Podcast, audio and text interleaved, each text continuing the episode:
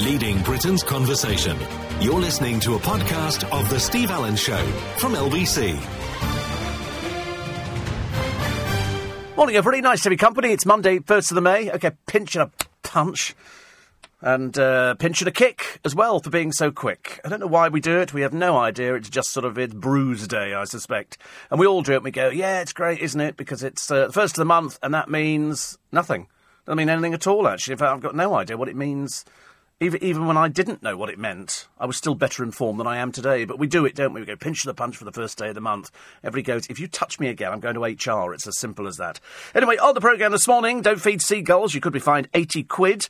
Sacha Baron Cohen's latest, no doubt really unfunny creation, is a retail billionaire. Last film died on its proverbial, didn't it? I think was Sacha. I've never found him funny. I don't know why. Perhaps I'm, perhaps I, you know. And when I used to see, you know, is it because I was black kind of thing, which then Richard Madeley picked up on, and I began to think. Then I thought, I just don't think this is funny. I really don't. Uh, the boxer they say will be bigger than Brand Beckham. I don't think so. I think too much overhype as far as I can see. Now they want to pitch him with Tyson Fury. You know, which would be really exciting. Tyson Fury, they'll drag out of retirement, I suppose, and he'll sort of get knocked out. But it's just, it's a little bit too much. Now they're going, oh, we should make a movie about him. I'd never heard about him until two days ago. A movie. And, in, you know, very shortly, he's bigger than Brand Beckham and he's going to be worth five hundred million. Yeah, right, right, right. Believe it when I see it, as they say. Uh, also, who put Bunny in the oven? Come on, which one from that airline company? Because apparently Bunny's been cremated. You don't think one of the stewardesses inadvertently popped him in one of the ovens, do you, just to keep him warm? I don't know. But anyway, he's been cremated. The breeder is furious. Absolutely furious. And also, Britain's Got Talent singer Sean Patterson. Why do they tell lies to us? You know, I don't want to be rude about Sian. I'm sure she's a very nice person. But don't give me this codswallop and baloney that you sort of just wandered in from outside. You know, you work as a clerk. She's been singing professionally for fifteen years. She's in an ABBA tribute band. She does corporates. You know, she's spinning you a line. The programme is spinning you a line. It's not right. You know, if somebody's a professional singer, tell us they're a professional. Not, oh, look, she's just wandered. Oh, look, we just found her outside. Can you sing, dear? I'm too, too scared to sing. Ooh, you, you know, and you think, for goodness sake, of course you can sing. It's ridiculous, isn't it?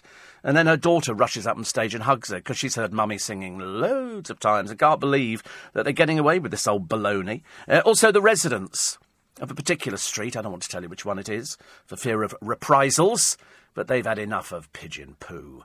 They've had enough of it. So they commissioned somebody to come in and kill a hundred pigeons. Yeah, result. Wish they'd come round here.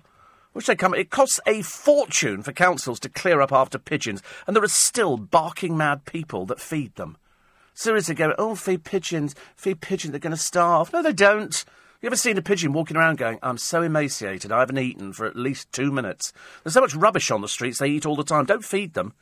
Seriously, I'd, I'd happily send people to the gallows for feeding pigeons. They do it in Trafalgar Square. They, they drop it down their trousers. So as they're walking along, so you can't see them physically feed it. These people are mad, mad as broomsticks. But anyway, they've uh, managed to destroy a hundred of them, so that's good news, isn't it, I suppose? Uh, also, um, why did anybody book Jedward for Pointless? Two stupid, immature little children. I mean, honestly, what is the point of that? They just messed around, I'm afraid, and it was deeply, deeply embarrassing. They just sort of proved once and for all that they have no talent whatsoever for doing anything, apart from quite clearly sort of, you know, just being into Jedward. Hurrah, we are Jedward! Of course you are, dears. Of course you are. As long as you believe that, that's fine. There is another brother who's normal. You know, there is a normal brother, so you've just got the two mad ones who turn up on everything. And, of course, you know, at their age now, and they must be middle twenties, I would think. They're still dressing in the same little outfits. It's slightly, slightly disturbing, isn't it? Katie Price thinks she's heading for Dancing on Ice. I was hoping just ice, but there you go. You can't have everything, can you? Michelle Heaton wants to join her, or she wants to join Michelle Heaton. Two talentless people, I think, in, on the same programme. I don't want that. They were doing a thing on who's going to be in Strictly Come Dancing. Did you see that? They've they've thrown some names out there. One of them is Billy Fahirs, the uh, the one who just got herself pregnant, you know, in and has no talent whatsoever. And she's just like, you know, and also the other name which surprised me, Ollie Murs. Is his career finished then? Because normally you only go on Strictly to either resurrect a career or to try and start one. I'm assuming Ollie Murs' career. I mean, if you're a professional singer.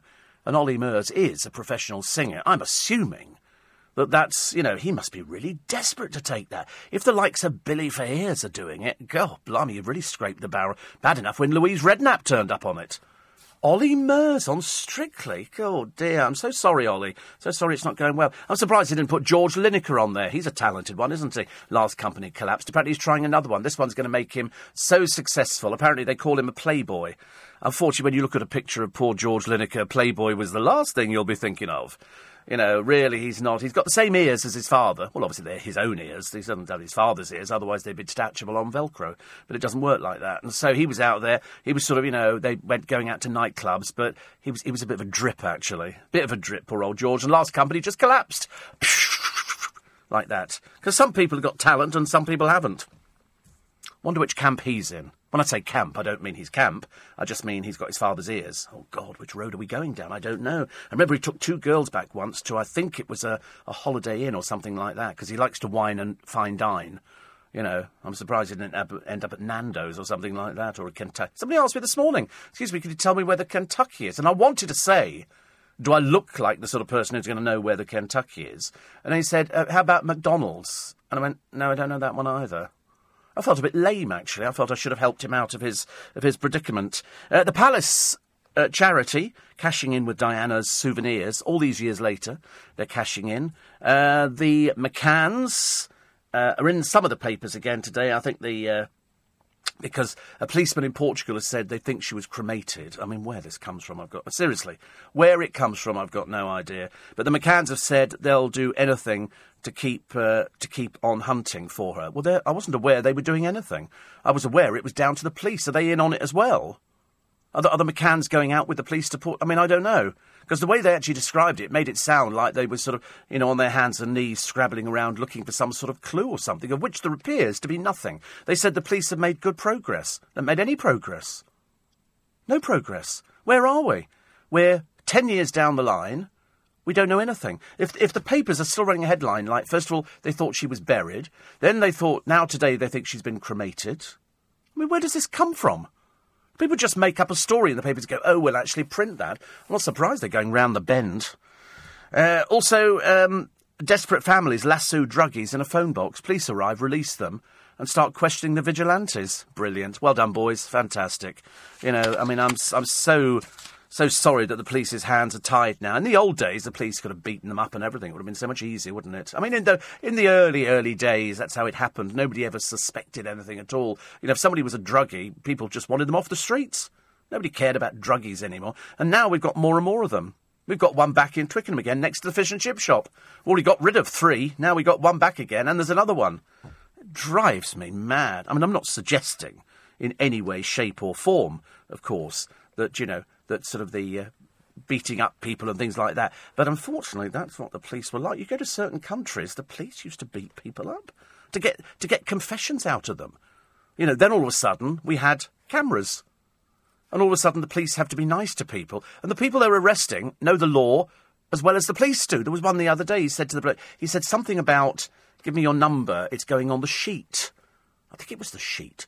And whatever it was, it was a list of things that you've got... If you've been stopped by the police and you start thinking that they've got something against you, you, you put it on this sheet and it turns out that they can then check it later and see that you've been stopped like twenty times. I've never been stopped. I've never been stopped. I mean, I mean it, it currently is going on in the Philippines. Actually, it's currently going on here because this bloke who was stopped on one of these police programmes um, had this sheet. And they had to write down, and so they have to tell you their name. The police officer has to say, I'm P C W six four three two, uh, rider, based at whatever it is. And you think to yourself, honestly, we knew he wasn't a right sort of person. I mean, in the Philippines, the president is actually encouraging people to kill drug addicts. It was claimed at one point, of course, he'd, he'd even taken part in a, in a vigilante mission.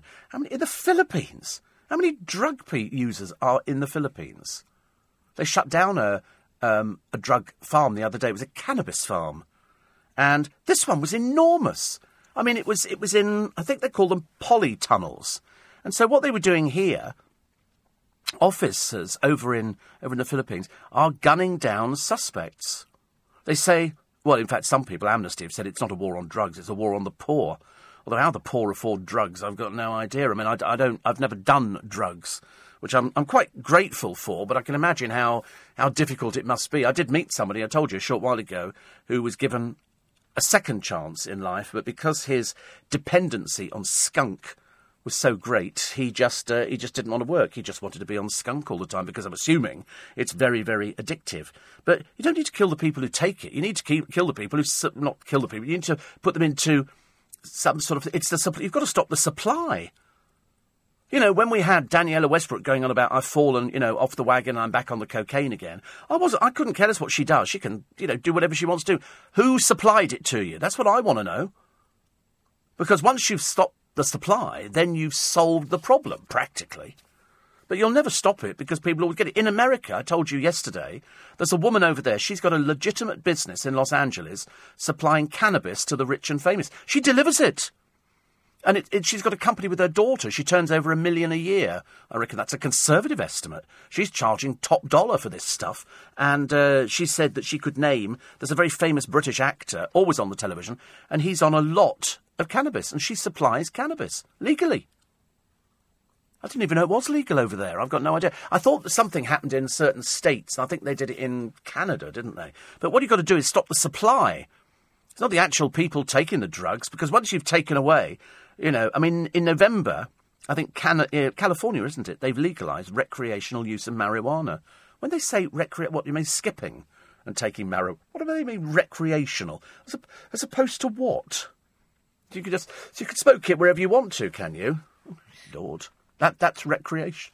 Public indigestion now. Even thinking about it, so it's been passed. I mean, would you want to get into a bus or a taxi being driven by somebody who's on marijuana? I wouldn't. Mind you, would you know? I suppose you would if somebody was sitting there with a spliff on.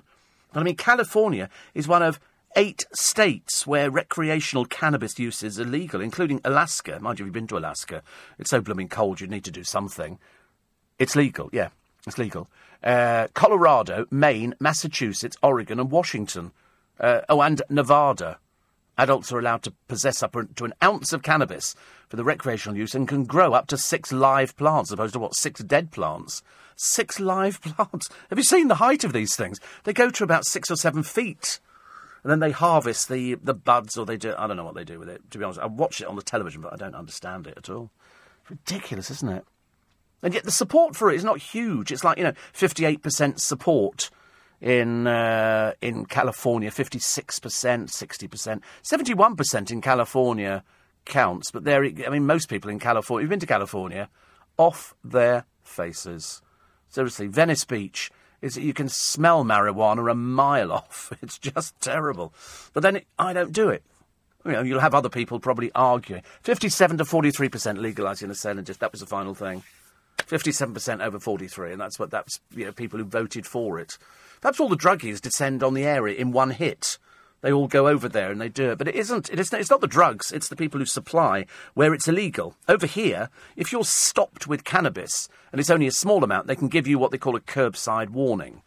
But uh, but it, it's when you get people talking about cocaine and uh, and celebrities. Yeah, I've done cocaine. Well, who's your supplier? Do you not want to see it stopped? Do you not want to see it stopped? They don't seem to care, do they? They're not bothered about other people. Might take drugs, which might be highly dangerous. I'm always very dubious about drug takers. I never trust a word that they say, actually. But uh, these these ones were druggies, and they were sort of, they're off their... Somebody's died, incidentally, on Spice. Already somebody's died. It will be the start of a catalogue of people who take it, because apparently it's cheap. And that's what they do with drugs. It's like drug dealers will give it to you for free. They give it to you for free. Because they know that at some point you're going to have to pay it back. And if you don't, you know, you take your life in your hands with some of these people. But that's what they do. They do it to get you hooked. So Spice is only, I think, five pounds a wrap, which is cheap for people. five pounds a wrap. And so there's people in Manchester literally sprawled about all over the place. It'll hit London shortly and we'll all be moaning about it. But uh, here is the warning. Which has uh, which has come on the first of May. Actually, didn't the Bee Gees sing about the first of May? Which I think goes, "When I was small and Christmas trees were tall." I think it was a really nice song. Check it out. They found the body of a climber, haven't they, on uh, on part of Everest? God, nothing on earth would ever get me to climb it. It frightens the life out of me watching people climbing mountains. I don't know why they do it. Actually, is it because it's there? Is that what mountaineers do? They say, I've done that because it was there. And it was a guy called uh, Ili Stek, uh, who was the one who died on the. He'd only just, I think, texted or something just before he uh, he went. Just trying to think, actually, if I know of any radio presenters with beards. Radio presenters with beards. Does that ever happen? Probably not, actually. You're listening to a podcast from L B C. Morning, everybody. Nice to be company. four twenty. I don't know what to do today. It's a bank holiday, and I'm really, really not sure on about. If it had been sunny today, I might have thought of something. Yesterday, I um, I got some. Uh, I, you know, I've had plants before, which I bought from Costco, which come ready sown, and you just water the thing, and it just grows, and it's it's lovely. You've got lilies in and everything else, which I was quite pleased with. And um, and so, but I've ended up with these empty rattan baskets with inner liners. And I thought, what the dickens am I going to put in there? I could fill them with earth. And then grow the plants on. And then I thought, oh, I don't know, do I really? Oh, I didn't want to do that. So I went to get some of these, and I don't know what they call them. You know, those balls uh, of, look like privet hedging, but they come in balls or different triangular shapes. And uh, in the end, I thought, I'll go and get some of those. And I've got four of these bins, so I put four in there. So I spent eighty quid on these balls, which I've left in their original growing pots. I'm not taking them out. They can stay in the same thing. And when they die, they get thrown away. Which is easier. And I thought that that was quite a good idea. I was quite pleased with that. And I bought a couple of other little bits and pieces. And I thought, today, today I might I might do it. And then I thought, maybe not. Because I don't know what my movements are this week. I've got no idea what my interviews are. I shall probably find out at some point later on today. And um, and I've got various other little bits and pieces. I've got the hospital to do and stuff like that. Oh, dear, I don't know. Bank holidays. I don't know, where do we go? I mean, what do we do? Do we go out somewhere? Do we go to a big garden centre? Do we go shopping? Maypole dancing. Oh, is it maypole? They won't be doing maypole dancing today. It's too sodden and wet, everything is, isn't it? Everything will be sort of uh, out there. I wouldn't, have you ever done maypole dancing? No. Just thought, coming from Australia, you might have done that. It's kind of, kind of camp thing they do over there, isn't it, really? Uh, today, mates, we're going to do maypole dancing. And here she is, Maypole, and um, we all dance round her. It's all—it's quite complicated, Maypole dancing. I used to watch people doing it on village greens, and uh, it involves, you know, the ribbons, and you have to sort of do the coloured ribbons. And they used to do it at Hampton Court as well. They used to have Maypole dancing. It used to be a rather strange woman used to go down there with this dancing school, and all the little girls dressed as sort of like with bonnets on and everything. It was very bizarre. And um, and she used to do this this dancing around the maypole with ribbons, and then the ribbons get plaited, and then they all dance back the other. I mean, it's, it's probably far more complicated than I'm making it out to be. I'm making it out that it's a bit. It's, I haven't done Morris dancing. I, I mean, I really haven't done Morris dancing. I like Morris dances. We get them down at uh, the Barmy Arms in Twickenham. They always come round once a year, and they do their. I mean, I, I could be the one with the. Um, With the, the pole with the bells on it. I could do that, you know, I could just bang that on the ground a few times, but I don't think I'd actually want to dance around it, because it looks quite complicated. I could be that strange creature. They have somebody who's got a head on, haven't they, or something like that. And uh, and I can't I can't play the squeeze box, so that much, uh, not much uh, not much use to me at all, I'm afraid. Somebody says, I think you're uh, you're, you're you're you're getting uh, confused with Big Brother for Career Resurrection. No, no, no, strictly. Strictly. That generally puts on lame ducks on Strictly. It, it doesn't doesn't matter whether or not you think it's a credible show. They're all credible shows because they pay money. But uh, to be honest with you, no, it's for people resurrecting a career. That's Strictly. That's why, you know, you go, oh, Ollie Murs is going on it. I mean, look at the people who've been on it. Goodness sakes, it's the whole cast list. You know, people who you thought had disappeared. Richard says, it's the first of May. It's a moving day, beginning of In Our Mountain Greenery. In the mountain greenery where God paints the scenery, just brings crazy people together. Boo-boo-be-doo. That was like that. That was Marilyn Monroe's thing, wasn't it? Although I'm never totally convinced she actually did boo-boo-be-doo. She might have done in something. Uh, Charlie says, Ollie Murs is probably going on Strictly to become a triple threat. It's to boost his portfolio and a way into a musical theatre. They're not going to put Ollie Murs on musical theatre. He's been around since God created heaven and earth. No, apparently, if, if he goes on it, the reason is it's to get over the shock of splitting from Eliza Lart's five-minute girlfriend. You know, and so they go. They, so they all, they all say that, don't they? Everybody's got an excuse for doing something. And his is to get over the shock of splitting from his girlfriend, or she split from him or something. I should imagine he's probably quite boring. I don't think he does anything. He just sort of, he goes out. If he's doing, he's doing the concerts, as we pointed out the other day, that's probably okay. But then, you know, after that, what else do you do? What else do you do? You go home and you sit there and you watch television. He's not exactly, I mean, he's getting a bit old to be party animal. You know, if pe- people are party animals, they're, they're generally uh, generally sort of quite... Um, quite. So yes, Stig Abel does have a beard, actually. Well, it's not a proper beard. It's like the Australian blokes. It's it's not a proper beard. It's only... Uh, it's sort of like pretend beard. It's not a proper, you know... Uh, Grizzly Adams kind of beard, is it really? It's sort of, it's just like sort of, I can't be bothered to shave today, so I'll just leave it for a couple of days, and you have it like that. That's all it is, really. Unfortunately, it's now getting tinged with grey. Always quite worrying, isn't it? I should imagine the time that those first grey hairs appear in your beard is the time you start panicking, you know. Or when you look on your chest and you go, oh good God, is that a grey hair? That's really awful, isn't it? But I mean, that probably doesn't happen to people around here. They're far too young. They were talking the other day... What were they talking the other day about here? Somebody was mentioning here, and I can't remember what it was. Oh, that's right. Oh, I can't remember now. What was it? Oh, it was... It was. I think they were actually trying to explain what freelance means. Because I didn't quite understand what freelance meant, because somebody... That's right, somebody had complained um, about Katie Hopkins. I know, I was surprised too. Seriously, honestly, you're going to knock me over with a feather.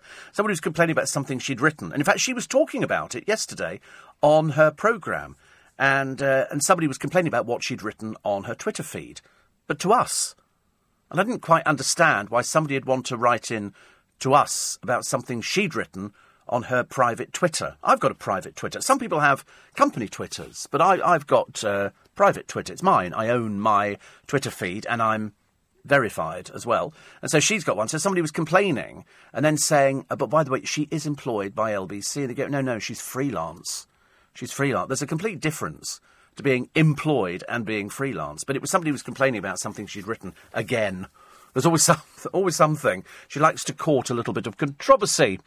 See, oh, I tell you what I saw the other day. Oh, you, now you have to you have to help me on this one. I was going through. Where was I? Where was I? Where was I? Where was I? Going? Shepherd's Bush. After I finished yesterday, going back through Shepherd's Bush, and then to the left-hand side of me, it's a Pimlico Plumbers van. You can't miss them because they're all logoed up and everything. The driver had a fag on. Inside a Pimlico Plumbers. I, I, I, I, I went like that. I thought, how? So? It was a roll-up as well. I never understand people doing roll-ups. It's obviously a cheaper way of doing it. Some people around here do roll-ups. And, um, and I remember thinking, I'm going to get a photo of that. Because nobody'd believe it. Because they're, everybody's always immaculate. But he was smoking in the company vehicle going through. And it's only because... I know the vehicle so much that it sort of stood out at me, and I went, Pimlico Plumbers. Oh, driver, what's that in his hand? Smoke it. It's a cigarette. Ridiculous. Of course, I didn't take the photo whilst driving, so I stopped the car, got out, said to him, could you pose? You know, so much easier, just in case people think that I'm driving with one hand, which I don't. And do I have a camera around my neck? No. Do I have a camera in the car? Yes. I do have a camera on my, uh, on my dashboard. Uh, Warren... Uh, I'll put that date in my diary, thank you. And, uh, oh, don't forget, Cliff's coming back in a few weeks' time to start his U K tour. Everybody's doing touring at the moment. It's a, it's a year for touring, which is good. So Jackie goes to the Tower of London, the busiest we've ever seen it. Anyway, saw three people smoking outside the White Tower, Americans, two people smoking just inside the main gate. Surely that's not allowed. I wouldn't have thought so, no. I'm surprised. They're very hot on things like that. Although I saw somebody that I told you I came to get a bus the other day, Friday, when I came into town for lunch. And there's a woman sitting under my bus shelter with a cigarette on. And, I f- and just above her head is the no smoking. I felt like, but she didn't look like she understood English, so I kind of thought I'd be wasting my time on that one. But I, I, I, I should have said something, actually. Normally I say things, don't I? I normally sort of go, apparently smoking in a company car is illegal. Who's it? Well, there you go. There you go. I learn something new every day.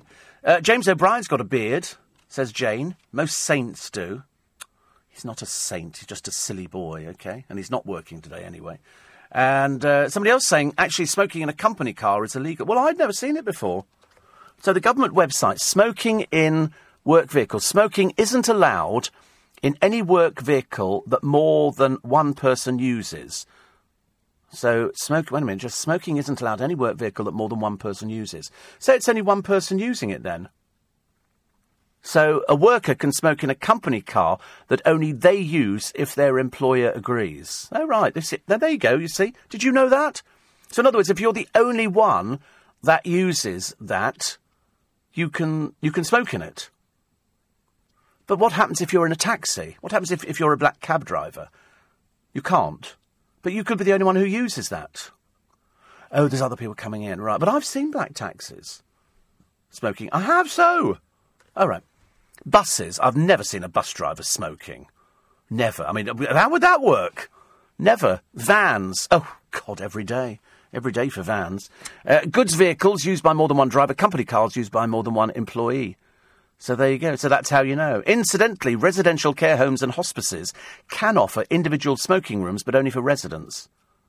Oh, that's interesting, isn't it? So so you can't just wander into a hospice and go, I'll just come and have a cigarette with you. Only the resident can smoke. Is that, but honestly, the things we learn, well, are we educational? We're educa- I had my hair cut the other day. Nobody noticed. Nobody mentioned the fact that it's been, you know, carefully crafted. Didn't notice, did you? You're going to need your hair cutting very shortly, Mike. You really are. It's looking looking a little bit sort of like ragtag and bobtail. No good running your fingers through it and dragging half of it off your head, you know. The whole idea is to leave the hair on the head when you do that. I used to, years ago, I used to have the roof of my car down. It wasn't a convertible, I just had the roof of the car down. And, and I drive. And when I got to the other end, my hair was all tousled. I looked like a pop star, a young pop star. And I have got a picture of me, which will never see the light of day, of Steve Allen with a perm.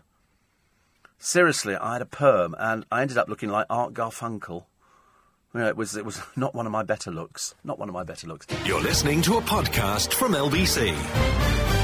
Morning, everybody. Nice to have your company. twenty-six minutes to five. It's Pinch and a Punch. First day of the month and no returns. And I think it only works up to midday. I don't think it works any further than uh, than twelve o'clock.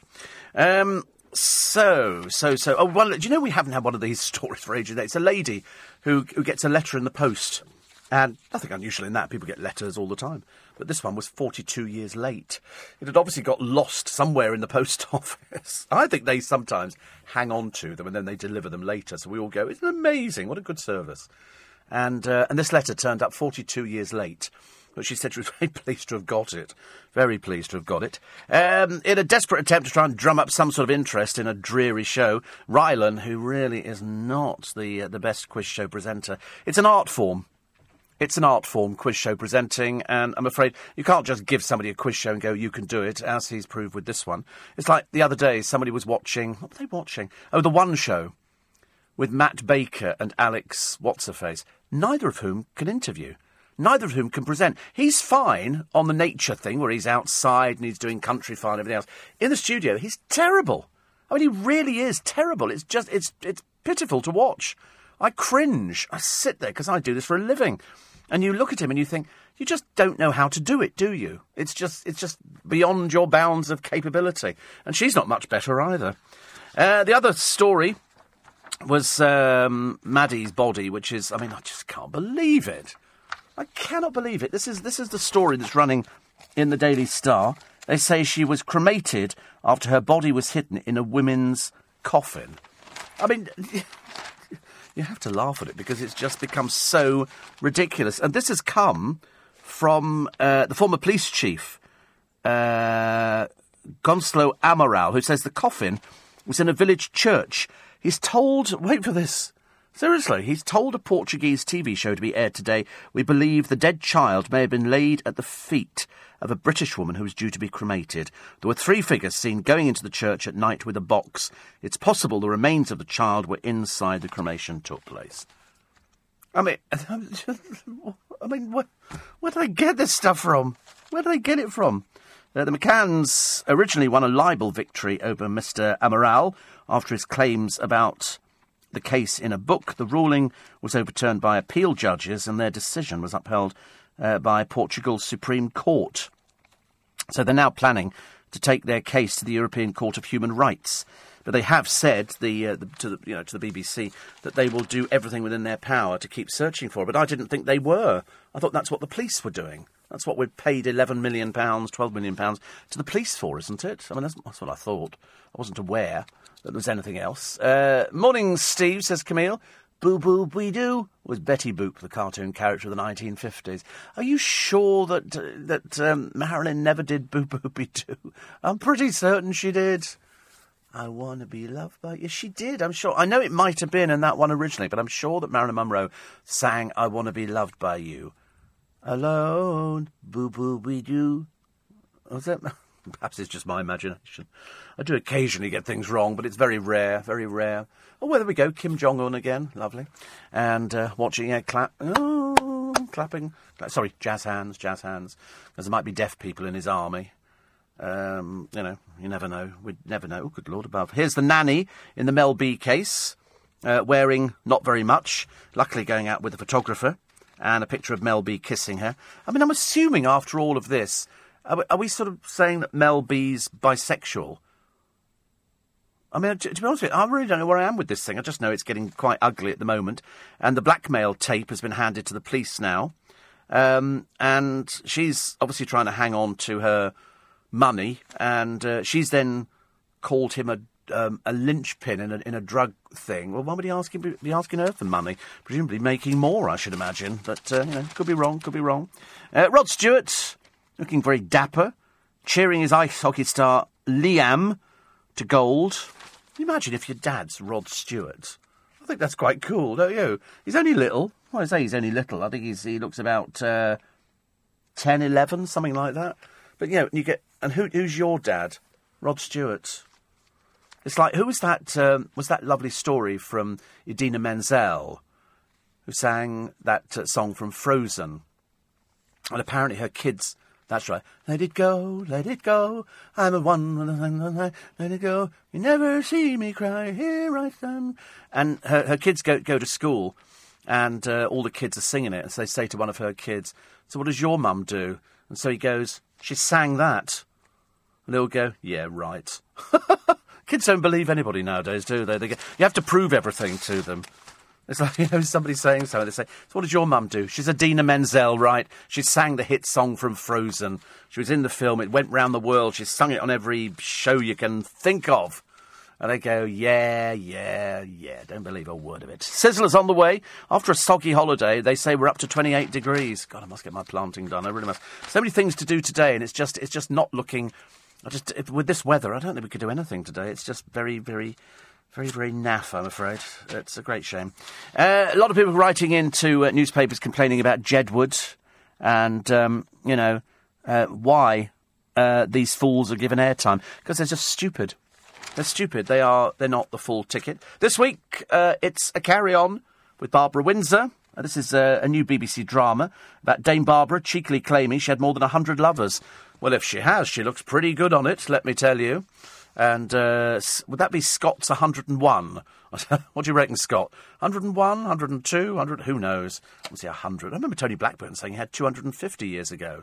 I mean, one hundred's basically sort of... I mean, who keeps count? Anybody? You know, I mean, do you seriously sort of go, "I'm sorry, you're number thirty-six this week"? You know, I don't, I don't know why people keep tabs of how many people they've slept with. I mean, good Lord, honestly. I can give you rejection numbers, if that's any help. How many people have rejected you, Steve? Most of them. eight four eight five oh, steve at l b c dot co dot u k. So Colleen Nolan, desperately attempting to keep her marriage together, all that seems to have gone by the wayside now. She says, "At last I can dare to bear." So she's put a bikini on. Of course it's in black, because black hides all the... Uh, all the sort of the wrinkles and all the other little bits and pieces. I don't know why they've done it, actually. I can't think of any any reason... why the loose women, with the exception of Eamon Holmes's uh, wife, uh, would want to take their clothes off. I don't quite, I don't quite understand it. I'm not, uh, and uh, and the um, the answer is that she's doing it because after uh, Linda's cancer, it taught me life is too short to worry about bingo wings. And you thought, oh, what's that got to do with it? So you know, Linda's cancer, and that and that taught you life is too short. So you're going to get out there and wear this thing. She's airbrushed. I kid you not. I mean, I'm looking at this picture here. That is airbrushed. You know, I mean, because we know she's fat because we've seen her sitting on the television. And um, she says the most self-conscious were Kate and uh, Andrea, says Colleen. And so we've had to sort of suffer with them all taking their clothes, including ancient old Janet Street Porter. Yeah, Janet Street Porter, who's been telling everybody about her beauty regime. What beauty regime? Janet Street Porter. Ask Calvin McKenzie. On second thoughts, maybe not. They've all done it. But uh, you've got... Uh, when you look at the picture in the paper today, this is airbrushed. Because when you look at the picture of her, you could see. And you could see on the television. She, she's got a gut on her. And so they all did it. Uh, Nadia Sawala did it. In fact, everybody except Ruth. And there's no mention of that. Why didn't Ruth strip off? God, I tell you, people have paid good money for that. I think there's an L B C version coming out. Oh, my God. You think so? Who'd be like, I'm hiding behind Nick Ferrari, I tell you. That'll be the safest thing. God, I can't think of anything worse. Although when I go to hospital, I am going to have to take my shirt off. Not good. Ryland Clark Neal, otherwise known as Yes, It's Another Gay on the Television, thank you, says he had to have a medical before hosting a new game show as bosses feared the stress could give him a heart attack. Oh, God, do me a favour, please. I, I, I don't, should imagine there's no stress, not by the way we've seen you presenting at all. It's seen as a high-tension quiz show, which is a bit like Deal or No Deal. In other words, they're worried nobody's going to watch it. That's what they're trying to do. They're trying to drum up some interest that he might have a heart attack. Well, as most of it's been filmed, I think it's highly unlikely. Uh, asked about the stress, Ryland says, when you work in T V, only at the moment, dear, um, you have to sign an insurance form to say, I've not got a heart problem, or I have. Oh, for God's sake, where do you make this stuff up from? Oh, slowly, what a load of old cobblers. I've been on television. I never had to sign any form that said, have you, have you got a heart problem? Because the answer is, yes, I have. What a load of old codswallop, honestly. The doctor was nice and I went to Harley Street. What did that, what did that prove? And also, they sent him off to Harley Street, which is rooms rented by the hour, isn't it? That's what I thought Harley Street was. But uh, the doctor was really nice and it says, why are you here? And I was like, I don't know why I'm here. I've never had to do this before. Normally I just tick no in the boxes. I've never heard of this before. Is this some new thing that they've come up with because they're sort of, you know, thinking that maybe. He says it's a risky game and people stand up and scream. There can't be a British audience then. We just sit there and go, I'm sorry, are you on what? A car. Riveting. How boring. But uh, he said what everybody fell in love with about Deal or No Deal in the early days, it's a simple format. Well, it had to be, dear. You'd never manage it if it wasn't simple. But, um, you know, let's hope the chase comes back very quickly because we don't want too much more of that. Thank you very much indeed. But um, they can't guarantee you'll have the time of your life, but Keith and Paddy picture show should be fun. Keith Lemon and Paddy McGuinness. Keith Lemon, honestly, about as funny as, you know, as having a verruca, I think. He's just not funny. I watched Through the Keyhole the other day. It's just not funny.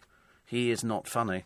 And, and I think I T V are finally coming to realise that, because it's taken him a long time. He just isn't funny. You know, some people are funny, some people aren't. David Walliams, not funny. Was funny, not funny anymore. And you're always sort of hoping that maybe somebody will sort of go, right. Because over Christmas, David Walliams was, you know, on so many shows, and you think, that's what the B B C do, isn't it? They put somebody on there. It's like Mel and Sue. Every time you turn on the television, there's Mel and Sue again. And you think, oh, do me a favour. I mean, you know, Sue Perkins by herself, great. Mel Giedroyc, it's just really naff. Just very naff. And then a picture of, um, who's that bloke who's in the new Bake Off programme? Noel Fielding. He's just odd, I'm afraid. You know, an attention-seeking, well past his sell-by date, unfunny comedian. You know, have, having seen him being interviewed, he doesn't seem to have any energy whatsoever. It's ridiculous. Somebody says, shame we love Ryland. Really, yeah. Apparently roll-ups are better for you if you're smoking. Less chemicals and cheaper, says Kate. And then somebody says, are you kidding? A perm? Yeah. Yeah. A perm. We got a problem with it? Goodness sake, honestly. It wasn't like recently. This is years ago. I mean, you know, I'm, I'm in the annals of time. You know, it was the Kevin Keegan look. It was quite a nice... I'll tell you what it was. It was a perm I had, and then I quite liked it, and I thought I'll do another one. So we had a body perm to bulk it up. I didn't want a tight perm. I wanted a body perm. And unfortunately, it frizzed. And uh, it was an absolute nightmare. Steve, you are correct, says Camille. No surprise there. Marilyn did sing it as well. I thought you were asking where she got it from. Apologies for my mistake. OK, letter from your parents. All right, and a twenty pound note, and we won't say any more about it. OK, simple as that. And uh, Steve, says Kate, you're absolutely right. I have the vinyl record of Mar- Marilyn singing that whole boo-boo-wee-doo. I just like doing that. It just, just amuses me. You know, there are certain voices you do. Like, boo-boo-wee-doo. It makes you sound a bit simple, I suppose, and I quite like that. I like people thinking I'm slightly simple, then I always surprise them by turning out to be quite simple. And uh, what was the other one? Oh, the, the, the Frank Spencer, I've had a bit of trouble. You know, and everybody does that one, and I don't know why, because I don't think he ever said I've had a bit of trouble. Little Jessica, little Jessica. And that's right, cat's done a whoopsie. I used to watch those programmes, and actually I bought, I've got the box set. And uh, I think they're lovely. They were, they were of their, their time. Frank Spencer, this hapless creature who just couldn't get anything right. But it was, it was a little bit of... Yeah. I mean, to be honest with you, the fact that he even got married was, was a big surprise. You know, because the, the character was so camp in his way. It was, it was lovely. When he fell through the ceilings, and he always did his own... Um, his own stunts. Always did his own. I'm like this on this programme. Do you realise that I'm flying without wings on this programme? I've actually managed to, to get through, you know, I'm flying solo. So low, we're just scraping over the top of the desk. You're listening to a podcast from L B C. So should they tell you on the Britain's Got Talent programme if they're professional acts? Or or are we meant to believe that they've just been plucked from obscurity and uh, somebody said, oh, why don't you go in for this competition, you know, because you've got sort of an average singing voice? Or should you be told that, in fact, they've been working for fifteen years in the business? They're a professional singer. It's like, you know, when you see the circus acts, you know which ones they are. They're the people climbing up ropes or balancing or juggling or, you know, throwing people around their necks and all that kind of stuff. Should you be told that they've been working in a circus for most of their adult life? Yes, you should. Because otherwise it ruins it, doesn't it, for everybody else. They they sort of put people up there. It's like when they had that choir who were on there made up of a few people who'd lost children or, you know, people who'd gone missing. Not the whole choir, just a few of them. And uh, and I thought, if I'd been on that programme, I'd be gutted. You can't put anybody else up against a choir that is singing about missing people. That's just not going to work, is it? Not going to work at all. But uh, I think you should be told, you know, this is a professional act. She's been singing with an ABBA tribute group. And I think you should know. It shouldn't have to be found out by the papers because it makes it look a bit devious. I'd rather be told up front, listen, first you're going to see now she's been singing for ages. I mean, she should have said when she came on because they always asked them questions. Hello, what's your name? You know, my name's Deirdre. OK, what do you do, Deirdre? Well, I work in an office, but for the past fifteen years I've been singing with an ABBA tribute group. You know, they should say that as opposed to kind of pretending because, it, as I say, it, it makes them look, you know, just not honest. I want to be honest. Big Chris says, I've noticed my beard is now grey, but everywhere else is red. I didn't know you had any haircut. I thought you just polished. Very bitter. We don't need that kind of talk. Not on a bank holiday Monday. Not on a bank holiday Monday. When I'm in a, an especially good mood. I'm always in a good mood on bank holiday. And uh, the British champion... This is uh, Anthony Joshua. He says, I'll make a billion and pay my bill at the laundrette. You won't make a billion, all right? You won't make a billion. You'll be nowhere near a billion. Not a million. You'll be so far away. It'll be just numbers. You'll be nowhere near a billion. You know, you might make, you know, pff, fifteen, twenty million. But most, most boxers, they make that and then they go off the rails, don't they? I don't know anybody else who doesn't go off the rails. Even Tyson lost sixty million. sixty million. Nice little piece of work, but there you go. Uh, what's that? It's a picture of... Who is that here? Kimberly Garner. Never even heard of her. Who is she? Kimberly Garner. She's wearing a bikini from her range, which basically means she's got a piece of string stuck up her bottom. That's what it looks like to me, honestly. Why do they do these sort of pictures? She was on Made in Chelsea. You poor creature, honestly. And that's it, is it? twenty-seven. She's getting on a bit, isn't she, really? Oh, there she is. She went to a school in Ascot. It's really a bit pointless, really, you doing that, isn't it, really, when you're just going to get your baps out? I don't really see the point of going to school. And then uh, she studied at Lambda and RADA, two acting schools in London. Obviously not for very long. Then she became a property developer. So, in other words, she wasted her time at uh, Lambda and RADA. And, uh, and then she came to the national attention of Made in Chelsea. She launched a swimwear collection, which she described as a British take on the Brazilian and beautiful but affordable for young women. Patronising old bag. Why do they say beautiful but affordable for you peasants out there who can't afford to wear the clothes that I wear because I'm gorgeous? She's uh, Kimberly is the director of Kimberly London Limited, the company which sells her collections, which is her company called Kimberly. Not really very, very exciting, is it at all? But anyway, the pieces are surprisingly good. Unlike some celeb design pieces, we won't mention, the quality is good. She's done two collections to date. Glamour magazine said that. And, of course, you know how much store we put by Glamour magazine on this programme. But um, uh, her father is uh, also a director of Young London Events Limited. What do they do? What do Young London Events do? We don't know, actually. But uh, I'm sure we're going to find out. It's uh, let's have a quick look. Companies. Uh, the company is based in Aldershot. But we're none the wiser. I'm assuming that's her parents' place. Uh, twenty-one, whatever it was. Oh, it's gone. So, Partnership for London. What do they do? What do they do? Regular policy and practice meetings to showcase good practice, disseminate ideas and hear about. Is that something? It can't be the same thing, can it? Young... No, it can't be the same thing, goodness sake. But uh, it's a creative event management... event. No, in other words, we're none the wiser. Anyway, she's got a bikini out for you poor people that can't afford to buy proper bikinis. You buy a cheaper one, which is lovely. And uh, Kimberly's doing lots of posing. As I say, seems kind of a waste of time actually sending her to either Lambda or RADA or anywhere else, really. She thinks she's really glamorous, so here's my hair being tossed to one side.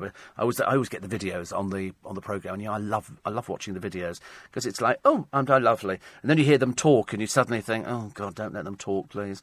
Like poor old Spencer Matthews. Has, has, he, has he met Kimberley? He must have met Kimberley, mustn't he? Seems to have met most other people in, uh, in Chelsea. But uh, they said uh, Kimberley set... set Pulse Racing last night, but they've got her name wrong. They call her Kimberley Garden, which makes her sound like a tourist attraction. And here she is wearing another one of those cheap, tarty-looking outfits, which she probably thinks she looks good in. And um, she says, first night back in London after Coachella. Not going to lie, I'm a tad sleepy, but a really fun art gallery. I know, at the risk of sort of missing out on an art gallery where people take your picture and go, who are you? Oh, look, she was with Spencer Matthews. Oh, how sweet. What's he wearing?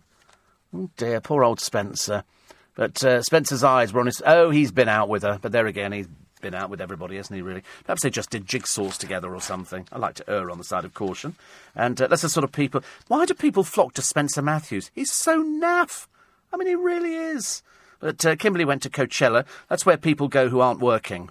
OK, it's where she can wear her stunning bikinis, which, uh, well, I mean, she wouldn't wear them. She, she wears the proper things, but uh, there's a cheaper version, which she's made available to you, which is lovely, isn't it? Nice couch. I look like that when I'm trying to read a book. I drape myself over there wearing a negligee. Oh, dear, she's got a dog on the desk. Not a good idea. Very unwise. And then she sort of turned up at uh, at other things, and and there's a lot of her relaxing, isn't there? Wearing very little. That's just what Spencer Matthews saw in her. Well, probably... Yes, she's also, she's filming a Hollywood movie debut, and she's got her big screen debut on Thursday in The Call. Whoa, we'll be flocking to see that one, eh? Oh, God, Kimberley, you are really hot property, aren't you? You're going to be a huge Hollywood star, dear, because they're always looking for people to park cars for the proper celebrities, not not reality show people, you know. And also, they don't know who you are. What is that dog doing? What's going on there? I'm sure about that. Very odd picture to pick up. And it's, a, it's just lots of pictures of her sort of sort of wearing outfits and looking sort of kind of dreamy, for that looking, you know, not there all the time. But anyway, we love you, Kimberley. We think you're fab. Not sure we'd actually hold a conversation with you, but, uh, you know, and if you've been with Spencer Matthews, we don't think we want to know about you anyway, I'm afraid. We don't like Spencer Matthews. But she's very good. She's very good in this film clip that we've seen. She's lovely. She's got a nice dog. I quite like the dog, actually. The dog, I think, is a spaniel. Oh, look, she is with wings on her back, like sort of an angel who's sort of kind of fallen off the tree. But uh, it's lovely, isn't it? Thank you. Enough already. Might take him away. Uh, right. What else we got in the papers today? Uh, Britain's Got Talent star's dad bin, bid to ban farting. I can't even believe I just read that headline.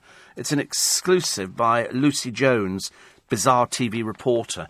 They seem to have no end of people putting together this stuff. This is the father of uh, uh, Britain's Got Talent hopeful, Daliso Chaponda, who's an eccentric Malawian politician who wants to ban farting in public. God, how many people do it? People do that, do they? Uh, oh, the Sun have run with uh, Maddie cremated. Heart, I mean, the headline is Maddie cremated. How do you think they're going to feel when they see something like that? Heartbreaking new slur by Portuguese ex-cop, which is going to be on this uh, television programme at Port. Does anybody watch Portuguese television? I've never seen it. I've never seen it, but I'm just sort of kind of worried a little bit about sort of things that are being put out there. You know, then sort of Madeline cremated in somebody else's coffin because somebody saw three people going into a church carrying a box. I mean... I just give up. Seriously, I mean, I just... I don't know what to, what to say about it. Uh, David Cameron's got a hut. Well, actually, it's a shepherd's caravan. You don't need planning permission for these things. It's like a... It's a sort of caravan on metal wheels. It's quite nice. Shepherds, apparently, long ago, whilst tending their flocks, uh, waiting for the baby Jesus to come round, uh, were sort of there, and somebody said, would, would you like a little hut? And they went, do you know, we would. And so they gave them this wooden hut, which is on metal wheels, and it's quite nice. It's painted in Farrow and Ball colours, so it makes it look trendy, because they, they, they've sort of polarised the colour grey, I think. Grey is good for Farrow and Ball and greens and stuff like that. And so he's bought it, and it's got a bed in it and a little kitchen. No, no toilet, obviously. And um, he paid about twenty-five grand for it. And they used to, you could see them dotted around on hillsides in Hackney. and Tottenham and places like that, they'd be sort of dotted and towed behind trucks and all the rest of it. And uh, Shepherd stayed in there. I see, I thought the Shepherd sat up all night watching over there, because once the Shepherd's in there and the door's shut, what possible use is he going to be to the sheep, who by this time are, are being worried by by foxes and stuff like that? You know, the foxes are coming up going, "We're going to get you." And the sheep are going, "Bah, bah." The foxes are, "We're definitely going to get you. We just don't like you, OK, because you're all naff." And the Shepherd, meanwhile, is having an old brew up, you know, a couple of cigarettes and all the rest of it. And so David Cameron's got, he's going to write his memoirs in it. You just sit in the house like normal people. Would that not be it? I've thought about getting one, you know, sort of like my own log cabin. I thought about that, you know, handcrafted. And uh, I'll be drummed out the brownies very shortly. But uh, what was I? I was, oh, yes, news. And it was something that was coming up very quickly. Uh, the news at five o'clock, this bank holiday Monday. You don't need to get up. There's no point in getting up today if you don't want to do anything. If you want to have a lazy day in bed, have a lazy day in bed. That would be my advice. Don't feed seagulls. You could be fined eighty pounds. Who feeds seagulls? Who seriously feeds seagulls? Nobody. Apparently there are lots of brides now who ask for a cabbage in their bouquet. Ornamental cabbages are very, very popular. Tony Blair says, "I'm not as rich as everybody believes I am." Uh, people have said, so they said, what, between thirty to fifty million? You mean, oh, no, no, less than that. I thought, I, I think you're fibbing. I think you're fibbing. The weather we've got at the moment brings a plague of moths, and um, the oversized packets, half empty. Cheating shoppers. And who's the family living in a Premier Inn for three years? You're listening to a podcast from L B C.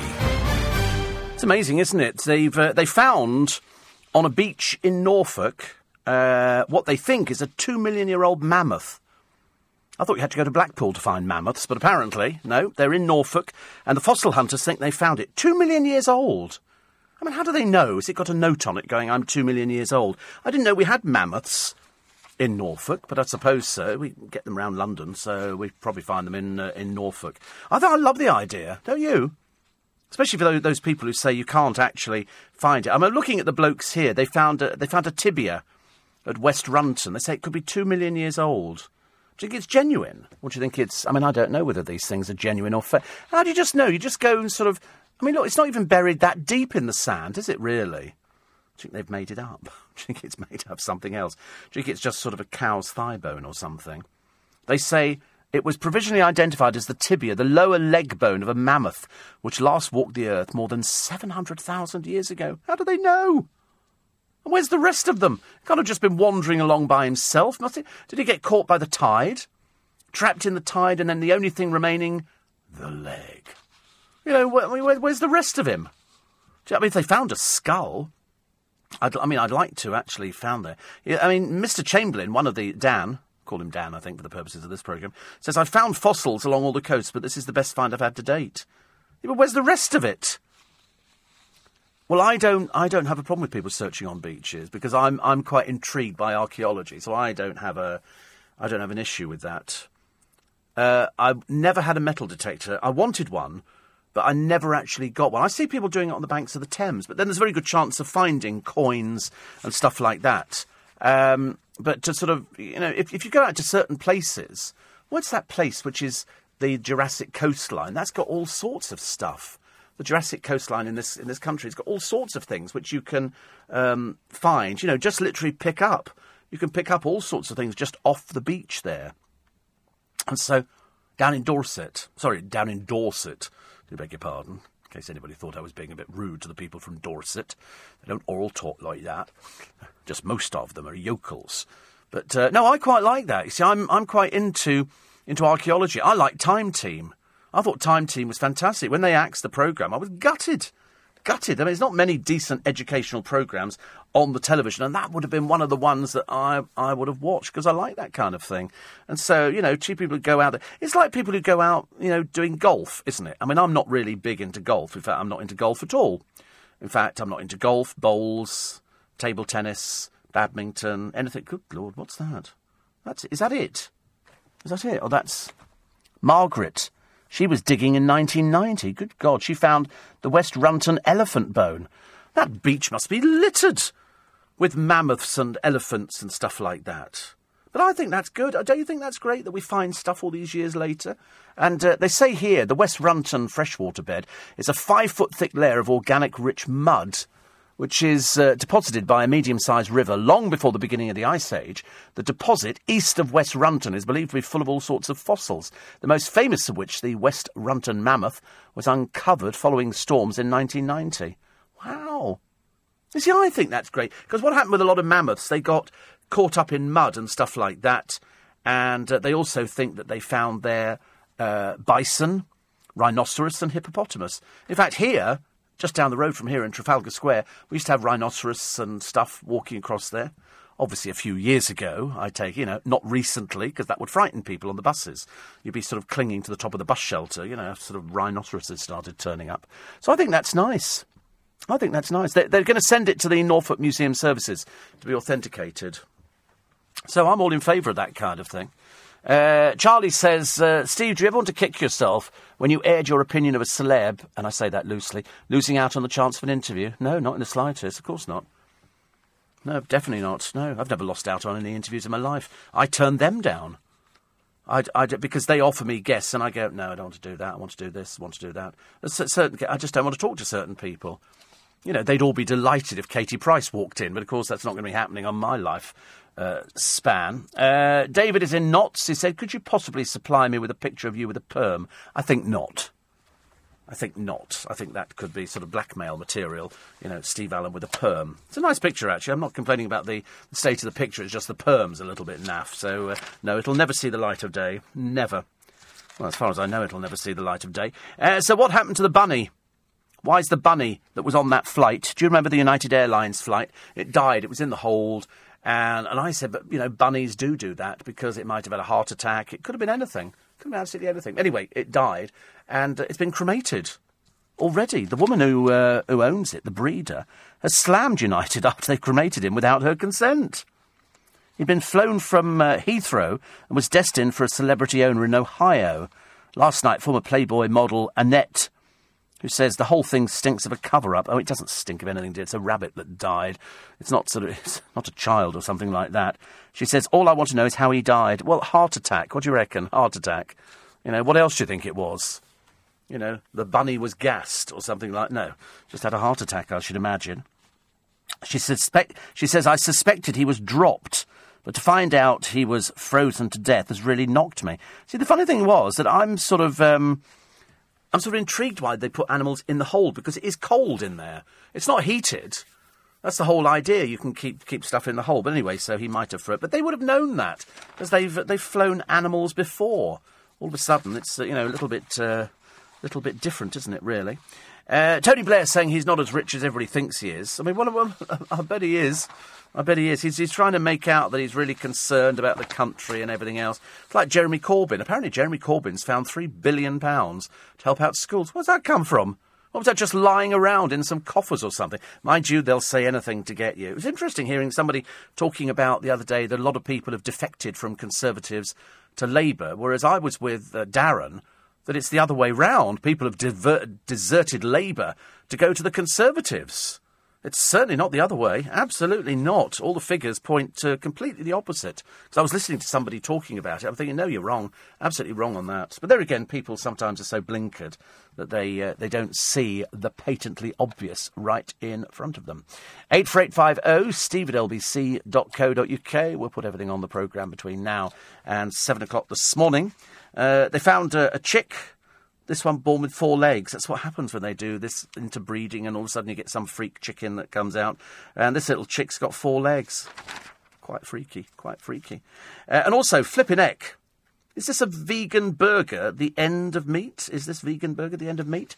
Uh, because they say it's um, it looks delicious. It sizzles, it does everything. So I've never quite understood. I could quite happily eat vegetarian. I don't think there'd be any problem with eating vegetarian. I could actually live without meat. Some people couldn't live without meat, could they? And also today, I bet you'd all be thinking, oh, let's have a barbecue. And then you'd be looking out the window going, maybe let's not have a barbecue. Let's go somewhere else. I thought there was going to be a big fair, fun fair at Hampton Court. There isn't. There's a little one at uh, Richmond. There might be one round your neck of the woods. So uh, go and support them. This is, you know, start of their season, really, for the showmen. They need to have, uh, you know, punters uh, going out and having a go at the uh, the rides and the hoopla and all the other bits and pieces which are on offer at the fun fair. I think they're great free entertainment. I really do. Very good. Uh, the bizarre T V column, it's just press releases, that's all it is actually. And it's very dreary and very boring, so we don't really bother with that at all. Uh, they've got Extreme Cake Makers on Channel four. I like people who make cakes. Uh, MasterChef and uh, Greg Wallace and John Turode. Uh, only like John Turode, I'm afraid. I don't like Greg Wallace. But then we're all entitled to like people and not like... Oh, my God. Um, it's people's bottoms that were on display in the uh, in the papers today. Uh, one who's a grandmother. She's seventy-three. She's showing you her, her bottom. And uh, all sorts of... It. I don't really think we want to see people's bottoms in the papers. I don't want to be rude about them. Mystic Meg, who isn't Mystic Meg. This is the younger version. The other one, I don't know what happened to her. I think she's sort of disappeared somewhere. Always very embarrassing when they have people. Did she keep... I don't think she saw it coming at all. I don't think she saw it coming. We used to have programmes like that all the time on L B C. We used to have lots of psychic programmes. One of them could listen to somebody's voice. All, all with Clive Bull. You ask Clive Bull about it if you get the opportunity, but you probably won't on his programme now. But, yeah, the um, he, he was always talking about... This was a guy... Called, I think he was John somebody. I can't remember the, his, his other name. But he would listen to people's voice vibration. He could be fairly accurate. And before anybody says we should bring it back, the rules say you can't. It's got to be an entertainment. OK, you can't claim that you can talk to the other side because there is no other side. Years ago, you, you'd have it, but it was sold as an entertainment. That's why Little Sally, hello, darling, he's here with me on the stage. No, he's not. No, he's not, only in your bewildered state. And uh, and it's it's done as an entertainment. It's got to be sold as an entertainment. You cannot legally tell somebody that you can communicate with the other side. Unless you're Yvette Fielding, the biggest pile of rubbish I've ever seen on the television. I mean, nobody buys into that garbage. It really is dreadful. Absolutely dreadful. Uh, Rod Stewart goes out with wives numbers two and three. I th- there's something about him, though, isn't there? I mean, he's still Rod Stewart, and he's still going at the age of seventy-two. seventy-two. And they've got a picture, actually, with Rachel, with Sir Rod and Penny, their son Aidan and Alistair, and then Liam's girlfriend. And so, and so it goes on, actually. It's a big, a big family that he's got now. Big family, so good for him. He's still going. Listen, he's worked for it. He's worked for it. Why not? Enjoy yourself, for goodness sake. Life is a wee bit too short. Uh, so the, the, the Tony Blair story, I've got to tell you, actually, because um, the former Prime Minister said he was worth a lot less than thirty million. He says, I've actually spent a vast bulk of my time since leaving office on a pro bono charitable work in Africa. And all I can say about my so-called wealth is the reports are greatly exaggerated. So how many houses have you got? How many houses? Because he says here, I've got a very nice house in London, nice house in the country, each with significant mortgages. The equity in those is the bulk of my wealth. Well, yes, what about the children and everybody else? I mean, come on, don't don't hoodwink us again, for goodness sake. Making us sound stupid now. Making us sound stupid. Uh, also today, I was going to do these show-off weddings. Why do they always end in tears? Because they are, because they're just show-off weddings. And they've done a piece here, you know, on, you know, themed nuptials. You know, everybody's got to dress as Batman characters or something like that. And you know it's going to end in tears. You know, every one of Jordan's disastrously cheap, tacky weddings has ended in disaster. Every single one of them. As I say, Peter Andre was sweating more than most in his wedding, mainly because he's thinking, oh, my God, she's going to eat me alive, and it won't last, and we'll have two beautiful children, and and it will finish, and then, you know, we'll both have to exploit them and put them in magazines, and then she'll complain about it, and then she'll do the same thing, and then she'll sort of bring out little Princess Timmy, and uh, she's apparently going to be writing her own book, and then she'll be doing her own publicity, and I'll have to think of something for, for Prince to do, or whatever his name is. And uh, then we've got Harvey, and Harvey was pictured, I don't know if you've seen the uh, video, I don't want to draw your attention to it, but she's been uh, wrapped on the knuckles again because she's a bit dim. She's got Harvey dancing with his shirt off, shouting the C word. I mean, you're such a class act, aren't you? You really are. It's just amazing. Uh, have I ever been to a theme wedding? No. No. I don't, no. No. No. What, and dress up? No, definitely not. Dress up as what? As what? I don't know, you know, oh, no, I've got normal friends. I don't think they'd uh, they'd ever dress up for something. I don't know, I don't think so. My idea of dressing up is just putting a Tommy Bahama shirt on. I've got to dress up for a do that I've got coming up. I don't like dressing up. I'm hopeless at dressing up. I just feel uncomfortable.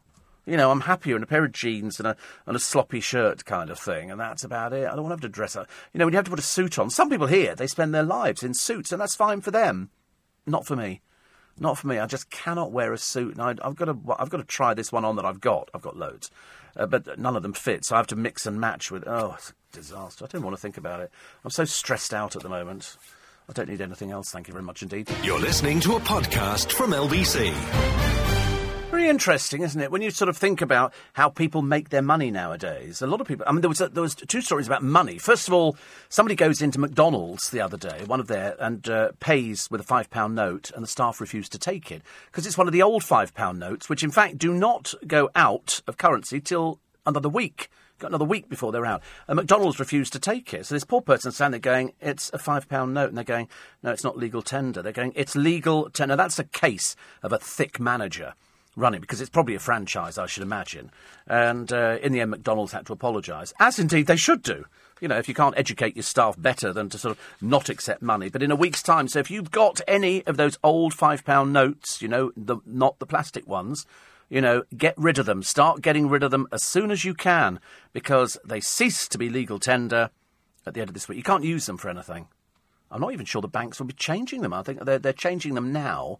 I'm not sure whether or not they will after they cease to be legal tender. We'll find out. Find out for you. But uh, just get rid of them. As far as I'm concerned, get rid of them. Um, and there's um, the latest rich list has got somebody in here. This is Denise Coates. Denise Coates.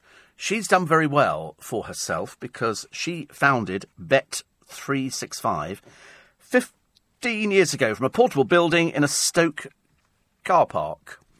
Uh, the mother of five was paid last year one hundred seventeen million pounds. That's what she got last year. The list will be published in full uh, on... Uh, on Sunday, this coming Sunday.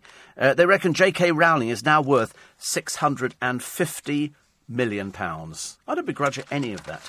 The old fivers, incidentally, go out of circulation uh, this coming Friday the fifth. After then, you can take them to the banks, building societies and post offices. And uh, they may not take it, but the, uh, but the Bank of England will. Well, there's a train journey for you. There's a train journey. So you can take them in. My advice is get rid of them, OK? Get rid of them. Do not keep them any longer. Just get rid of them. And um, and then you'll be a happy person. Because if you start writing to me, you know, this time next week, uh, saying, oh, I can't make them take them, I did warn you, OK? So there you go. That's your only warning. Uh, a plethora of walruses appearing on The Housewives of Cheshire, says Jane. I have seen The Housewives of Cheshire. They're horrible people. I mean, they really are horrible. I mean, they're not even clever horrible or funny horrible. They're just vile. They're seriously talentless bimbos made up to look like sort of people who they think have got class. It's amazing how people's variation of class changes. You know, at one time we had White D everywhere. Thank God her career's disappeared. We're very happy about that. You know, and perhaps she can get down and start doing some proper work for a change, which is what we want for Daniela Westbrook. Wanted to get a job and work. We want the same for Kerry Coke-Toner.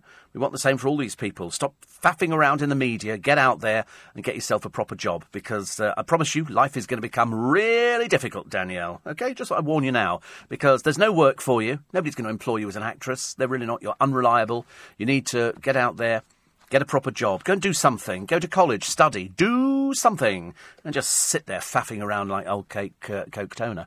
But uh, the Housewives of Cheshire, they all think that this is what class means, whereas they haven't got the first idea about it. They're all cheap and tacky. They might have money, but that doesn't buy you class. And the one thing they don't have is class. Chris in Brentwood says, I've noticed Amy Child's boutique shop has gone from Brentwood High Street. Well, I thought that was going ages ago. That's It's not near her other... Sh- well, it's sort of near the other shop. It's just down from the, the roundabout. She's got a boutique shop which does clothes, and then she's got the uh, the other one. But the trouble is she's competing in a big market. Why would you want to buy clothes from Amy Childs? What does she know about clothes? You're going to go to a, to a proper retailer or buy online. There's loads of places in Brentwood you can go to. They said the windows have been whitewashed. And perhaps it's perhaps it's being done up.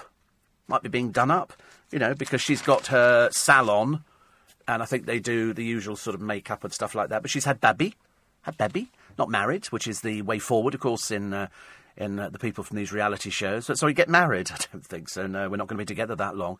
Just got you know, just got baby because I wanted a baby. What for? Uh, to get more money from OK Magazine if you've got Babby. Oh, OK, right. And um, what, what after that? Um, another Babby? OK. And then uh, what do you do then? Another photo session? for OK Magazine and uh, and all the other magazines that want to pay us to take pictures of Babby. And that's nice. OK, great. And then what happens after the second child? Another Babby? Yeah, you just keep going, don't you? A bit like Kerry Katona. Five, I think, we've had now. And I think the sixth on the way. Lovely. Doesn't actually have a job. Just keeps churning them out, a bit like a football team or something, or a litter in the corner. It's terrible. They're all sort of into having children. So Amy Charles has got one. I believe that the uh, the father is uh, is another one of these uh, you couldn't really bear to look at. But she says, "Welcome to the world, my beautiful daughter." They're all beautiful, aren't they? You eventually discover who the kid works out who the mother is. I mean, that's going to be a bit of a shame, isn't it? And then says, "How much did she weigh?" writes somebody here. Congratulations, congratulations. And then there's one here who's written it. These kids are really stupid people. "Nothing stronger than the bond between a woman and their firstborn child. Trust me, I got four." These are the sort of people who write to Amy Childs. You're going to do lally time, isn't it? And one says, "Oh, she's finally arrived to hold and treasure and bring you a lifetime of happiness." How will that happen, dear? A lifetime of... What do you mean a lifetime of habit? They do talk garbage, don't they, these people? That was somebody called Tracy. Tracy's probably got Babby too, because everybody's got Babby. You just wish that Amy would maybe get married.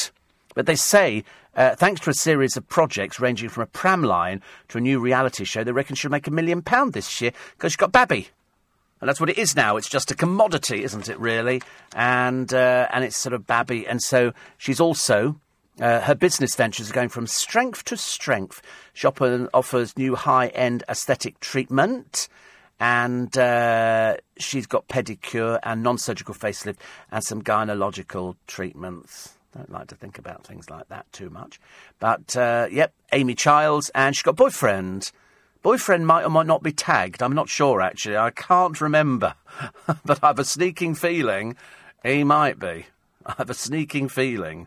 I, seriously, the producer laughs, but in the back of my mind, I'm thinking that she's got another one of these blokes who spent time entertaining her man. He's tagged, thank you.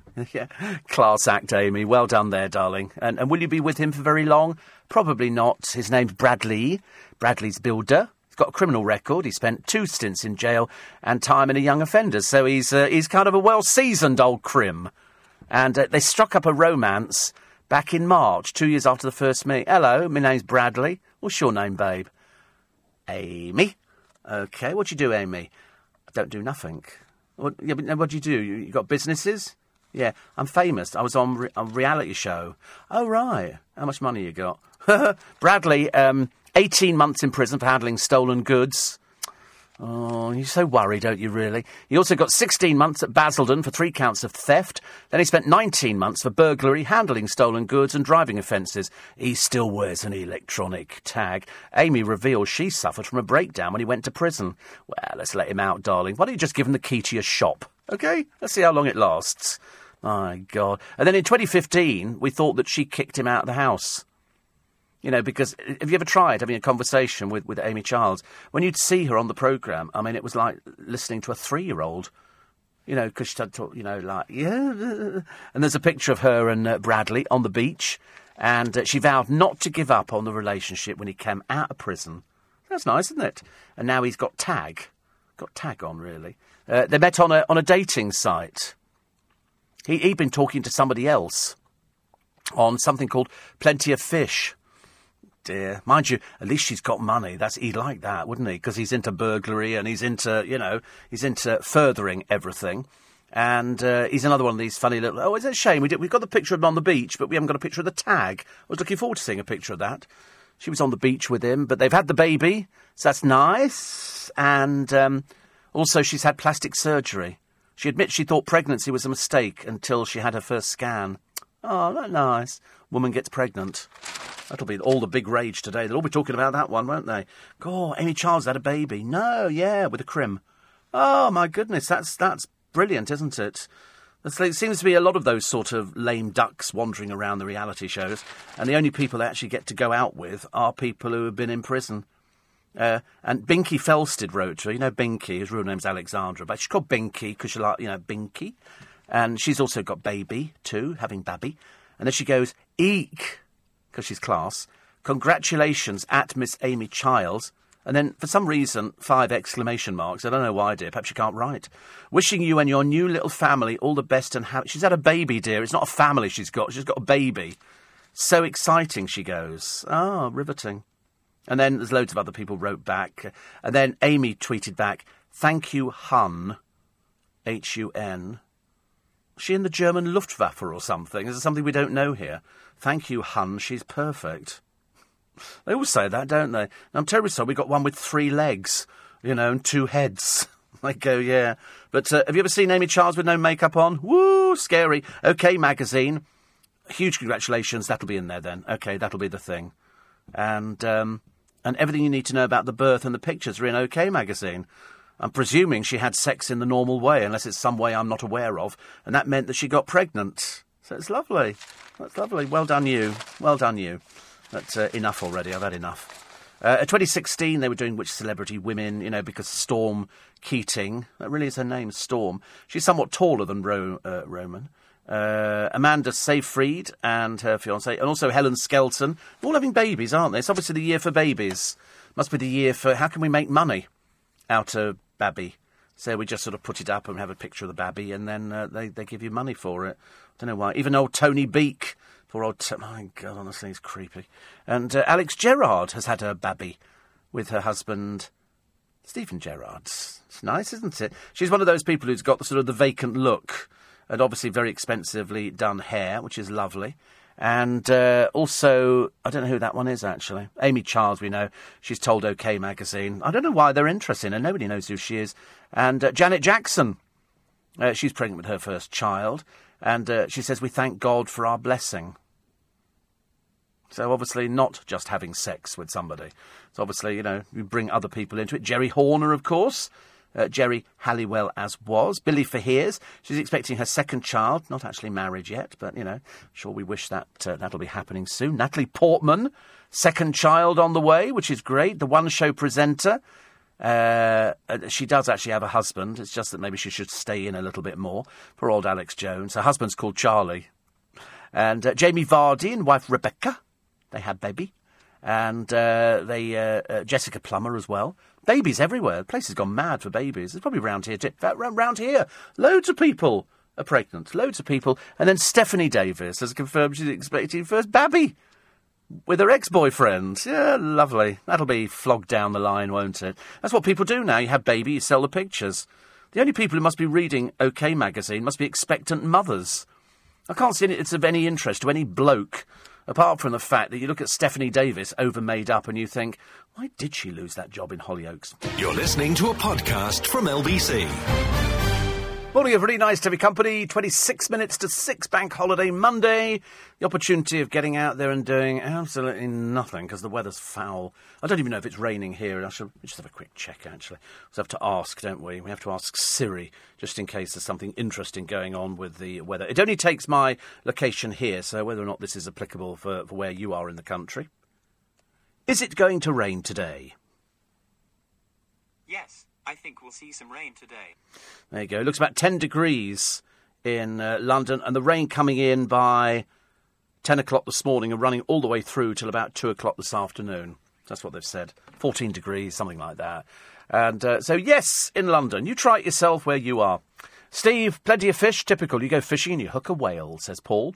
Uh, Val, an old cargo officer at Heathrow, says animals travel in hold five at the rear of the aircraft, which are heated when required. The temperature is activated by a switch in the cockpit when there are animals on board. She thinks this one was dropped. But as I say, as the as it's been cremated, we, we sorry to laugh, but we won't know, will we? You can hardly sort of put it back together again and find out. I said it probably had a heart attack because they're quite big, these things. I mean, this is like a three-foot-long bunny.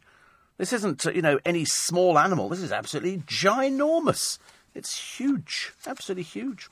Uh, T V's Loose Women revealing their bodies. As I say, everybody except Eamon Holmes' wife. Ruth is not revealing her body. I wonder why. Everybody else has done it. Even ancient old Janet Street Porter, you know, seventy, if it's if she's a day. They've all done it. And uh, Sarah Cant, Jane Moore's done it. And uh, Linda Robson. And uh, and then you've got dreary old Colleen Nolan, who goes on about her life at every opportunity. They kind of get what they deserve, really, when they sort of, you know, sell themselves down the uh, the river. We've left the young on the breadline, says Bake Off's Prue, Prue Leith. And uh, she's probably right, actually. She's probably right. I like Prue Leith. She's she's nice. You'll like her. If you aren't aware of her, if you if you drive out, or if you get the train out of Waterloo, on the right-hand side as you're going out of the station, or the left-hand side of you coming in, is Prue Leith's um, um, sort of academy there. You can see the big sign above it. Uh, the Prime Minister says diabetes is no barrier in life. I agree, actually. Here's somebody feeding... Um, he's feeding gulls for some reason, uh, which means that gulls then start attacking, and they, you know, they, they go for uh, they go for food, and they go for all sorts of things. Hunt for Madeline's Mystery Woman. Here we go. It's more doolally stuff. We don't uh, we don't really know if this is true any more than we think she's been cremated, but we don't know if that's true either, or that M I six or M I five knew all about it. We don't know about that one either. And uh, you're more me than me. Barbara Windsor tells star Jamie. This is Jamie Winston. And um, Barbara here, she's uh, she's being played by, I think there are three people. She's seventy-nine now. It's not physically possible, is it? It's not physically possible that people get to these ages and still look amazing. Still look amazing. Uh, Joshua might make a billion. He'll never make a billion. Don't be so stupid. Why do they print these ridiculous headlines? This boxer's never going to make a billion. Don't be so ridiculous. It's just not going to happen. He might make, you know, twenty million, thirty million, but uh, he's not going to make a billion. And that's where we get stupidity. Uh, the mighty joy of travelling Britain's little railway tracks. We like little railways. I like a railway. I do like a railway journey. And this is a narrow gauge uh, railway. And this is uh, going up to the summit of Snowdon. What a lovely journey. What a lovely journey. A little a little, little narrow gauge railway train that takes you up there. That, uh, that would be my kind of uh, my kind of happiness. Michael Portillo loves his little rain uh, rain journeys, little little train journeys, which uh, he does on that programme. Well, he's going with uh, this guide, isn't he? And he takes the guide and he goes there and he gets off the train in the sort of out of the way places, and there he is in a pink jacket with pale blue trousers, looking a little bit like a, a confectionery. And uh, and then the next time we see him, he's in a red jacket with blue trousers. And it's all just lots of coloured jackets and things like that. And he gets off, and it's all that people could do to stop laughing, I should imagine. It's it's the, the pastel brigade. They must have about thirty jackets, which they sort of wheel out for him to do. But I quite like, but the train journeys I like. I like the music on the programme as well. And I just like the idea that if I had loads and loads of time on my hand, I would spend my life just, just getting onto trains and going somewhere. You know, I want to go to Crewe. Because Crewe... No, I do. Because Crewe uh, train station is very famous. Because that was the crossover point for all the acts in all the theatres. They crossed over at Crewe. So they, they'd all meet at Crewe and then they'd be off to, to different locations. So Crewe was very famous. Very, very famous. I mean, admittedly, the station's a dump. But, you know, it's it's it was famous because of all the showbiz people. Uh, Blackpool. Oh, maybe not about Blackpool. And uh, I just like the idea of doing train journeys. It's nice. I want to do a train journey along the side of of, a, of an ocean. There was one that got washed away, wasn't there? Some some time ago. That that bit I didn't like. That bit I didn't like. But I just like the idea of sitting there, sort of, you know, having something to eat and watching the world go by. I think that's a it's a nice peaceful thing to do, isn't it? And the storm damaged uh, railway. Now now you look at it, it does look a lot. It looked a bit bit uh, bit rank before. And this is through Dawlish in Devon, destroyed during the winter storm.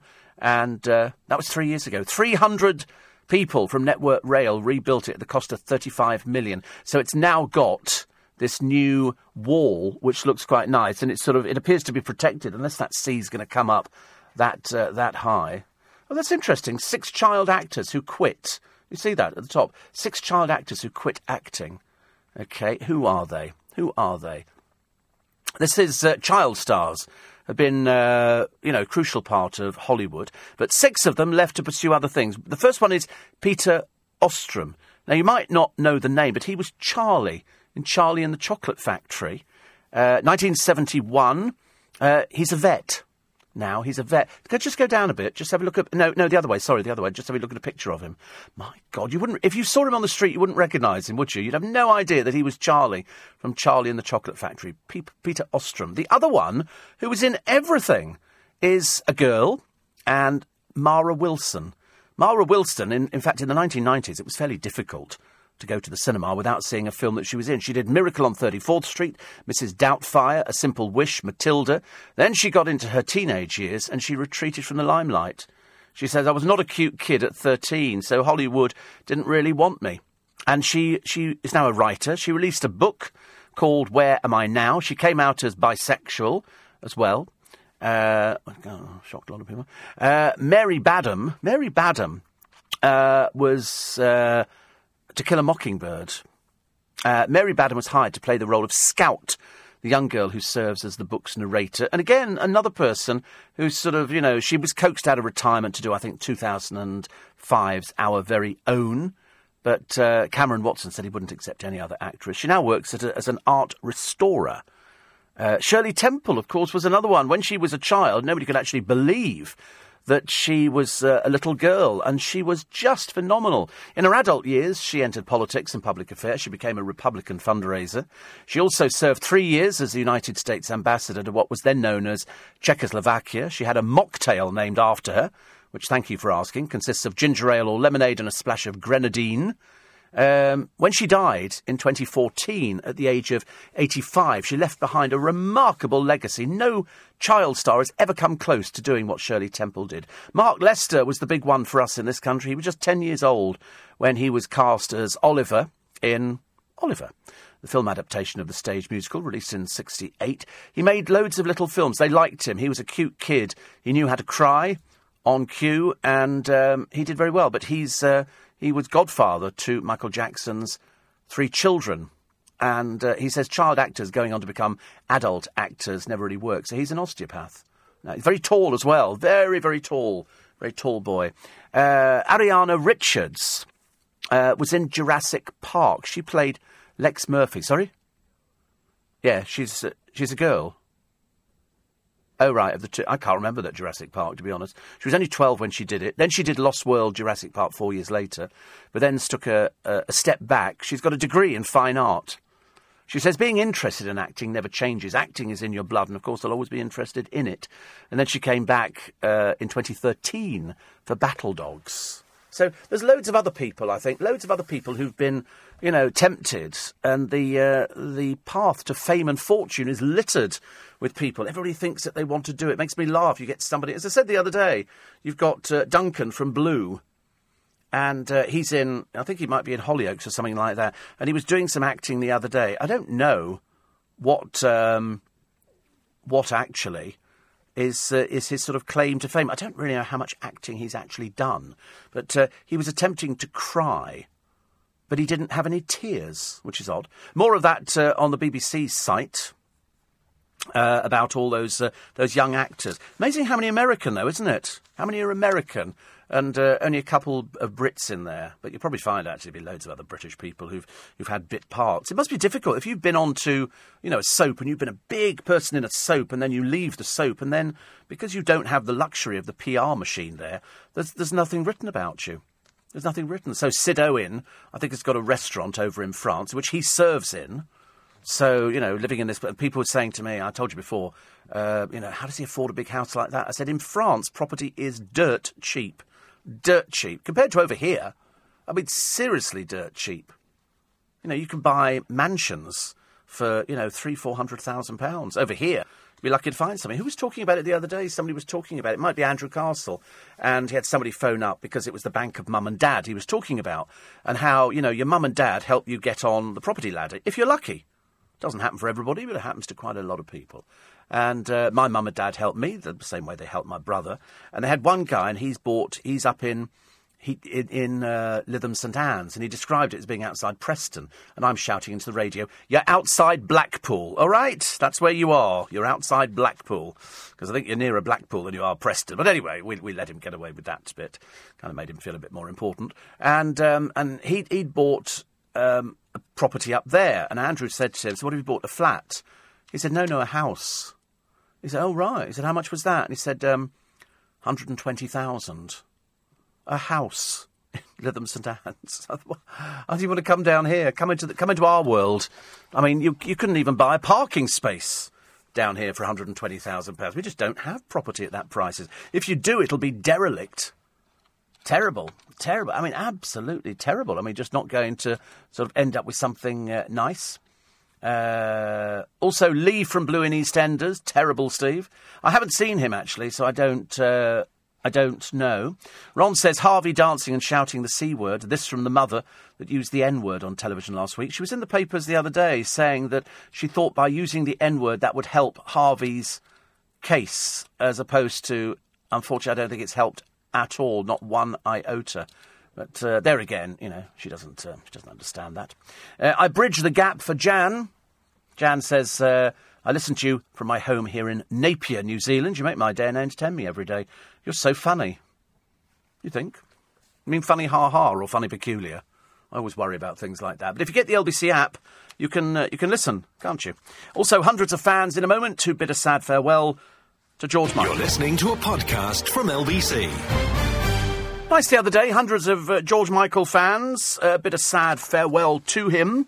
Uh, they gathered to celebrate his uh, life. More than three hundred fifty people crammed into St James the Apostle Church in Bushey for the first public memorial for the singer who died on Christmas Day. And uh, there they were. He'd be thrilled. He'd be thrilled at that kind of thing. He had a sort of a, a good relationship with his fans, I think. And uh, they did. Um, they also finished uh, with Wham's "Wake Me Up Before You Go Go." The event was organised by the George Michael Appreciation Society, which was only created after his death. So they didn't ha- you didn't have an appreciation society before. But uh, anyway, everybody seemed very happy. And then they all went to the pub, where uh, George and Andrew decided to form Wham in nineteen eighty-one. At the wake was one fan who travelled from Switzerland for the service. So there you go. That was quite... Well done, you lot. Well done, you lot. As I say, it's, it's always a shame, isn't it, that he wasn't there to see it. Because that's what you really want. You want him to be able to see something like that. But I'm sure he'll be looking down there and uh, and going, thank you. Thank you. Uh, there's a former finance manager for, from a hospice who was up in court the other day. He thieved. Simon Plummer, who'd worked at the facility for eight years, used the money to fund building work at his house. He stole from the terminally ill. That's all it is. It's the only way you can describe it. And so that they were left with a serious shortfall at uh, this place called Oakhaven Hospice in Lymington, in Hants. Costs more than four million pounds a year to run this place, but just eleven percent of that comes from the N H S, leaving it heavily reliant on donations. He repaid the cash as soon as he was challenged, but was sacked. He's the father of three. He comes from Sway in Hants. He admitted fraud, and then he gets a suspended sentence. What message does that send out? Thieve what you like, because there's very little chance you're going to prison nowadays. The judge says you deserve to feel shame. You stole from the terminally ill. Disgusting person. Why do people do it? The answer is because they can. Because they can. Also, they've got some uh, coded love letters between Myra Hindley and Ian Brady are to remain classified. Police believe they could contain clues which may finally lead to the discovery of Keith Bennett's body. Because they never found Keith Bennett's body. They went up onto the moors and uh, they, they've got no idea because Brady didn't have the faintest idea where anything was. You know, the area had changed. This was donkey's years ago. This goes back to the uh, to the sixties. So they're now saying another fresh search of the moors, fifty-one years on. They've tried everything and they can't they can't find anything at all. You would think with all the modern technology. These uh, letters written in sixty-five contain messages which, if cracked, could close the case. Well, she's dead. And uh, he's on his last last legs. So uh, the letter's staying top secret. Will they ever find the remains of, uh, of Keith's body? I shouldn't think so. They've been up there loads of times. Uh, it was karma when Burrell revealed all. Philip Schofield says his recent interview with Paul Burrell on This Morning was perhaps karma after the latter's well-publicised spoiling of royal secrets. I frankly don't want to hear anything from Paul Burrell ever again. I couldn't. He can disappear to America and blooming well stay there, as far as I'm concerned. I don't think the royal family like him at all. And um, anyway, uh, as you know, his wife has been offered all this money to tell her side of the story. What you sort of you were with a husband who was gay all the time, like it was all a big surprise, and apparently only Princess Diana knew. God in heaven, what sort of book's this going to be? Who cares? Who cares? He was the rock, though. He was Diana's rock. Yeah, right. Prove it to me, please. And um, uh, entrepreneur Sir Richard Branson on Homerton Road in Hackney in London was spotted. Um, former hitmaker Will Young heading into a fancy restaurant in Cheltenham. Didn't we read the other week about Will Young? Didn't we read that he's um, he's going to be some sort of therapist or a healer or something like that? I'm assuming he's given up on the music career, which is a shame, really, because he was always very good. And then he had um, he had problems on the Strictly Come Dancing programme. when uh, it all went a bit pear-shaped. Wasn't too sure about that one. And so he's thinking about becoming a mindfulness tutor following the demise of his uh, of his uh, of his music career. But he must be worth a fortune, actually. He must be, and then he dyed his hair and he started looking a bit odd. Uh, and that was twenty seventeen, I believe. That was th- this year. And um, and you think something's gone wrong somewhere. I don't know what it is, but he, uh, mindfulness is meditation, in case you don't know, which helps people focus on their thoughts and breathing, like breathe, you know, breathe. And so he's uh, he's been dropped by his record label. But uh, is that mean? Is that because the he was odd on Strictly? That's what worries me about Olly Murs. If Olly Murs goes on to Strictly, what on earth is he doing it for? It's going to kill his career stone dead. Nobody's going to take you seriously. The whole idea about being in the pop music business is that there's an air of mystery that goes along with it. We don't know too much. Once we've seen Will prancing, uh, sorry, um, we've seen Olly prancing around on Strictly, he's going to lose all credibility. Tony the cabbie, last day today, Steve, after driving a taxi in London for fifty years, going into hospital for a cancer operation. But he says, you brighten my mornings. Oh, good luck. Good luck. You do realise, of course, that they do these sort of things every day. Every day. Like, I worry about my operation, which is nothing. Nothing probably compared to yours, but I promise you, they do this all the time. All the time, so good luck. I'm sure it'll be absolutely fine. Uh, who was on the uh, edge of a nervous breakdown after all her years at the top? Fiona Phillips, apparently. When she came on with me, it was so funny, because she's very in, she's very indiscreet about everything. And she tells me things, and, uh, and we laugh about it, and I think, God, you wait till Martin Frizzell, her husband, gets to hear about this. And then I suddenly realised he listens to this programme as well. So all all very disturbing. I've got a I've got a nice car for for sale here. Um, it's uh, a Bentley, which has been in storage since nineteen ninety-one, owned by Ray Davies of the Kinks. Interested now, aren't you? They say it'll fetch between twenty-five and thirty thousand pounds. It'll be bought by somebody who will um, tart it up. It'll be given a respray. The engine will be checked over, because if, if it's not been driven for all these years, that's the one thing. It's no good having a lovely car like that, and it uh, it will need to be looked over. So you'll buy it. It'll need to be bought by a garage or somebody like that, or somebody knows about restoring, because by the time it's been given a respray and uh, some new tyres, and the engine's been checked over, I should imagine it could probably go for forty, fifty thousand. Could do. Mainly because of the provenance, I would think. Uh, Prince Charles's upmarket organic food business is now a two hundred million pounds brand. His supermarket partners are revealed because they have Dutchy Originals. He couldn't do it by himself, so he's he's gone into partnership. Uh, and also, uh, Tom Cruise, no hands. He's on a motorbike. Uh, I love that thing. I saw one of these police programmes in America the other day, and it's um, it's something they what do they call it? Over here, we would call it shunting. It's where they had a motorcyclist and the police car flipped him, went straight into the back of him, which sent him sprawling, and, and they then got him. And they do it with cars as well, only it's it's not practised in every state because it's too dangerous. It's where they've got a speeding driver and the police car rams them on the back right hand, left-hand side of the car to spin the car round.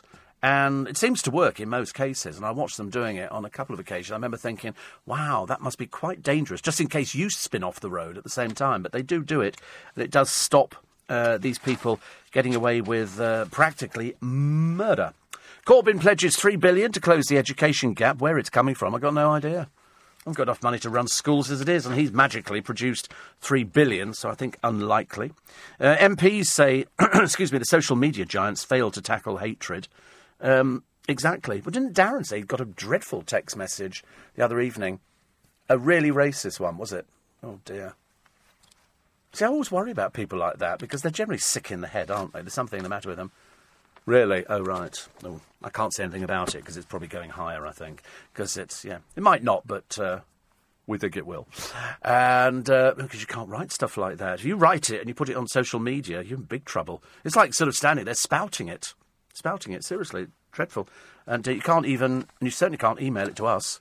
Absolutely not, because we've got all your details. So very dangerous, very dangerous for somebody. But there again, the sort of person who would do that is probably too thick to actually realise what they've uh, what they've done. Uh, what have we got here? May pledges on V A T, but not on income tax. I don't believe we're on V A T either. She said, I'm not going to touch V A T. Well, I said that last time, so I definitely don't believe we're on the V A T. And uh, income tax, well, she practically said they're, they're going to put income tax up. just gets worse and worse, doesn't it, really? Who do we vote for? But it was that lady who came on and thought, strangely, that people were, were, were defecting from Conservatives to Labour. No, it's back the other way. Or, no, there'll be nobody left in the Labour Party soon. I don't think anybody knows what they stand for.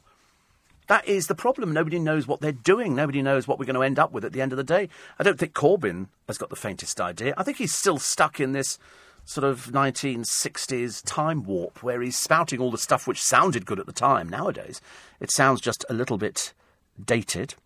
Uh, front page of The Guardian, the Prime Minister paves the way to end the key tax commitments. For that, read nothing. And also, the courier's suicide after the bailiff visits prompts calls for reform of debt collection. I'll tell you about this story, the other side of the news, because it's quite an interesting one, because we, we deal a lot on this programme with the uh, with the bailiffs, because we like the programme. But, uh, unfortunately, people get themselves into debt. I didn't realise that Darren got himself into uh, debt some years ago, apparently, which he's talked about on the programme. And that's so easy to do where you owe money on credit cards. I think mainly it comes with trying to juggle. I think I got myself into debt to the tune of about ten thousand pounds, which actually at the time was an awful lot. And I can remember going into the bank, uh, being, well, I say going into the bank. I remember being called into the bank by the bank manager who, uh, who said, well, I'm taking your chequebook and card away. Because up until then, I was writing cheques out in these uh, cashier cheque places because they didn't check anything. As long as they had the cheque guaranteed card, they were going to pay out on it. And so I would cash, you know, fifty quid here, fifty quid there. But uh, eventually I got myself into trouble and uh, and then cleared it. Took a, took a while, but I did clear it. And now, that's why, I'm paranoid over it. Would you like this credit card? No, thank you. Would you like to borrow it? No. Don't want to bo- no, I pay my way all the way through. Pay, pay my credit card off every month. Total. Coming up very shortly, news at six o'clock. It's L B C. It's Steve Allen's Early Breakfast. The beach and the beast, which they found. The fossil hunters think they found a two million year old mammoth. Well, a bit of it. There's got to be some other bits somewhere, haven't there? Uh, don't feed the seagulls. Uh, you can be fined eighty pounds. Sacha Baron Cohen's latest, no doubt really funny creation, is a retail billionaire. The boxer, who they say will be bigger than Brand Beckham. I don't think so. I don't think so. And also, who put Bunny in the oven? The jet rabbit was crema- cremated. Breeder, not at all happy. Not at all happy. Uh, Maddie's body hidden in a coffin. Yet more revelations. And the residents who decided they'd had enough of pigeons, so they killed a hundred of them. So there you go. You're listening to a podcast from L B C. Morning, everybody. Welcome to your uh, bank holiday. Also, it's pinch and a punch for the first day of the month of no returns, or pinch and a quick, a pinch and a kick for being so quick. And the reason we do that, we have no idea, but we just do it because we're odd and peculiar. And it probably goes back in the annals of of time. And it's one of those things that you just do it. But I've never heard anybody do it round here. Might try it with Ollie a little bit later on, actually. Pinch and a punch for the first day of the month. I'll get my gloves out. Uh, some of the stories which are running in the papers, it's uh, it's Corbyn, who's managed to find three billion pounds. I don't know how he's found it and nobody else has found it. And uh, that's going to be helping schools, which is good. Uh, also, uh, the Loose Women, in every paper today, because it's going to be going up on billboards for some reason, uh, they've decided to take their clothes off. Everybody except Ruth Langsford. We've got no idea unless Eamon went, you are not taking your clothes off. I mean, let's face it, I don't think we're going to be asking him anytime soon to take them off. Uh, plus, uh, Maddie's body uh, hidden in coffin, says this police chief, who's going to go on Portuguese television this evening to say that this is what happened. They saw somebody, three people, carrying in a box into the church where this woman's body was in a coffin, and they think they put the child in there and it was cremated. As I say, it's, it, you might as well just say aliens came down in a spaceship and took her away. That's about it. Also, Britain's Got Talent singer Sian Patterson hides a bit of a secret. She's been a professional singer for fifteen years. She works with an ABBA tribute band. Why don't they tell you? You know, when they stand on stage, they go, hello, who are you? What do you do? I work in an office. No, you're a professional singer. Stop it. Katie Price thinks she's heading for Dancing on Ice. We were just hoping ice. And uh, as I say, it's the desperate, isn't it? When people start saying, oh, I'd love to do that programme, you can always tell that the career is kind of running out and they need to kind of put some more money in there. Because apparently she's absolutely filthy rich. Prove it. Uh, Dave's new office is a wooden hut. It's a shepherd's hut, not just any old hut. This is a twenty-five thousand pound hut for David Cameron. Uh, the family who've been left to live in a Premier Inn. They've been there for three years in a Premier Inn. ridiculous. Uh, did Trump sabotage the Kim Jong-un rocket test? Because, you know, it's another one of his one. They must, they must be buying them from the wrong place. You think they're buying from a cheap manufacturer. You know, perhaps they've gone on, you know, onto eBay and they've typed in rockets and somebody's contacted and said, I've, I've got rockets for sale. Uh, how much? And they tell them and they, they sort of have them delivered. Because most of them seem to go up in the air and then sort of explode. They don't, they don't seem to go anywhere at all. Although, Mister Trump was asked the question, did you sabotage Kim Jong-un's rocket test? And he didn't say. Mind you, he could be doing the double bluff, couldn't he? He, he, he praised him. At yeah. a very young age, he was able to assume power. A lot of people, I'm sure, tried to take that power away, whether it was his uncle or anybody else. And he was able to do it. So, obviously, he's a pretty smart cookie. Certainly is. And a murderer, because he had his uncle executed. And his half-brother was also killed as well. So a charming little short fat man with a silly haircut who does waving. Sitting down and waving. But did Trump sabotage the Kim rocket test? I think, I think by the very fact that he's not saying anything is the fact that he's doing double bluff. I don't think he did, but he's, he's kind of... It's like when Big Ben stopped and Uri Geller comes out two days later to go, I stopped Big Ben. And we go, oh, shut up. Shut up, shut up, shut up. Uh, also, uh, Tony Blair trying to get himself back into the into the public's eyes again. I don't think people like him. He says he doesn't like not being liked. Get used to it. It's going to be around for the rest of your life, I should imagine. Twenty years. Twenty years today since his first election win. Do people want to see him back in politics? He quite clearly thinks he wants to be back in politics. The way he's talking, I think he's, he's certainly not going with the Labour Party. It sounds like he's going with the Conservatives. You know, because we've had New Labour, we've had a Lib-Lab pact.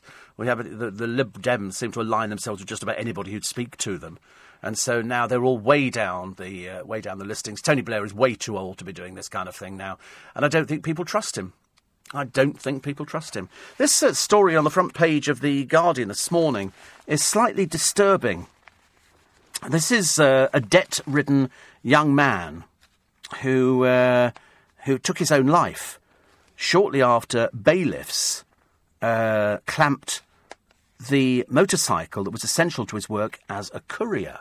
So, in other words, if you're a courier, you need your motorcycle. Most of these people are self-employed, I think. You see them whizzing in about uh, the traffic. He was being pursued over two sixty-five pound parking fines that had escalated to... OK, so he gets two sixty-five pound parking fines. The debt was now one thousand nineteen pounds. And the reason it goes up is because every time the bailiffs come round, there's another two to four hundred pounds that goes on top of it. Uh, he also had non-payment penalties and bailiffs' fees. And um, they're now saying that they need to re-look at the way the bailiffs operate. Now, the bailiffs, I understand, have to make uh, a living. You know, if you're sending somebody out to somebody's house at four in the morning to repossess a car or a van, and we know because we've got loads of bailiffs that listen to L B C because they're up at that time of the morning, and uh, they go round, and what they do is they see the car there, they lift it, then they go knocking on the door because the person coming out, they won't be able to get their car back until they've paid. If they don't pay, then the debt increases, and so eventually, you know, it'd be cheaper to sell the car to give the bailiffs their money, and so they're, they're trying to come up with some way. What you cannot predict is what somebody will do. I mean, to be honest with you, a debt of one thousand nineteen pounds, whilst it seems an awful lot of money, it's not enough to take your own life over. You know, that would be a case of having to go to a bank or ask friends or family to see if they could lend you the money. You would think of something, for one thousand pounds, you would think, if it was thirty thousand pounds, you might be having a slightly bigger problem. But I think if it's a thousand, but you don't know what the state of somebody's mind is. And the one thing you should never do, which I've advised everybody over the years, because we've done so many programmes on it on L B C, is if you get a letter from the bank or you get a letter from a bailiff, respond. If you don't respond, they will take serious action. And before you know where you are, you won't be able to borrow any money. You'll be turned down for credit cards. You'll have all sorts of huge problems. You've got to respond to them. The bank don't want to write to you.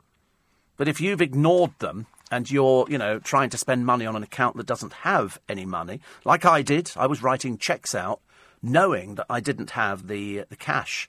So I was overdrawn. So when my money went in, that swallowed up all the money that I... And at one point, I had an overdraft.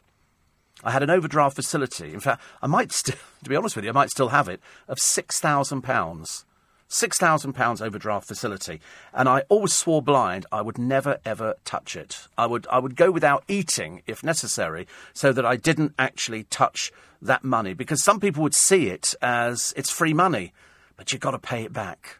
You've got to pay it back. I would never have a store credit card, not in a million years. I would never borrow money from any television programme advert. I look at the, the rates of interest, one thousand two hundred ninety-nine percent, I think. So if you're in difficulty financially, they're now going to penalise you by giving you extortionate rates. It's just not right.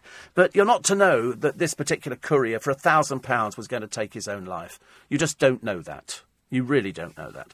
And so that's why they've got to try and think of some other way round it when the other bailiffs come out. And, and you have to. If, if, you, if you're a person who supposedly rents a property out, just suppo- we'll do it as property because that seems to be the most common ones, and the people who've moved in there give you all intention that they're going to be paying and then they don't pay, what are you supposed to do? Sit there while they trash your house? No. You go to the High Court, you get the bailiffs in and you get them out. The bailiffs turn up and they're all, they're always quite good, actually. It's it's interesting that Darren talked about this briefly, this sort of owing money, and it's it's on it's on credit. So his his debt situation, because you've all got it, you can find out what your situation is. It's so bad that even now nobody will give him a credit card because he's on a list. He'll be on a list. You can go and check out with Experian and there's a few other places, and they will tell you what your credit rating is. My credit rating is probably terrible. Why? Because I don't borrow any money. And if you don't borrow any money, they don't have a record, so that means that technically they think you're bad. I told you before, I remember saying to my bank manager at the time, uh, you know, why didn't I get a, um, a company Christmas card this year? And he said, well, because you haven't borrowed any money. He said, we don't make any money out of you. I said, oh, right. I said, so if I borrowed money, I had a mortgage there, I'd get a Christmas card. He said, oh, undoubtedly. So I've always been determined not to do it. The producer says the only money I've ever borrowed is my student loan. I don't even think that counts, actually. I don't think it does.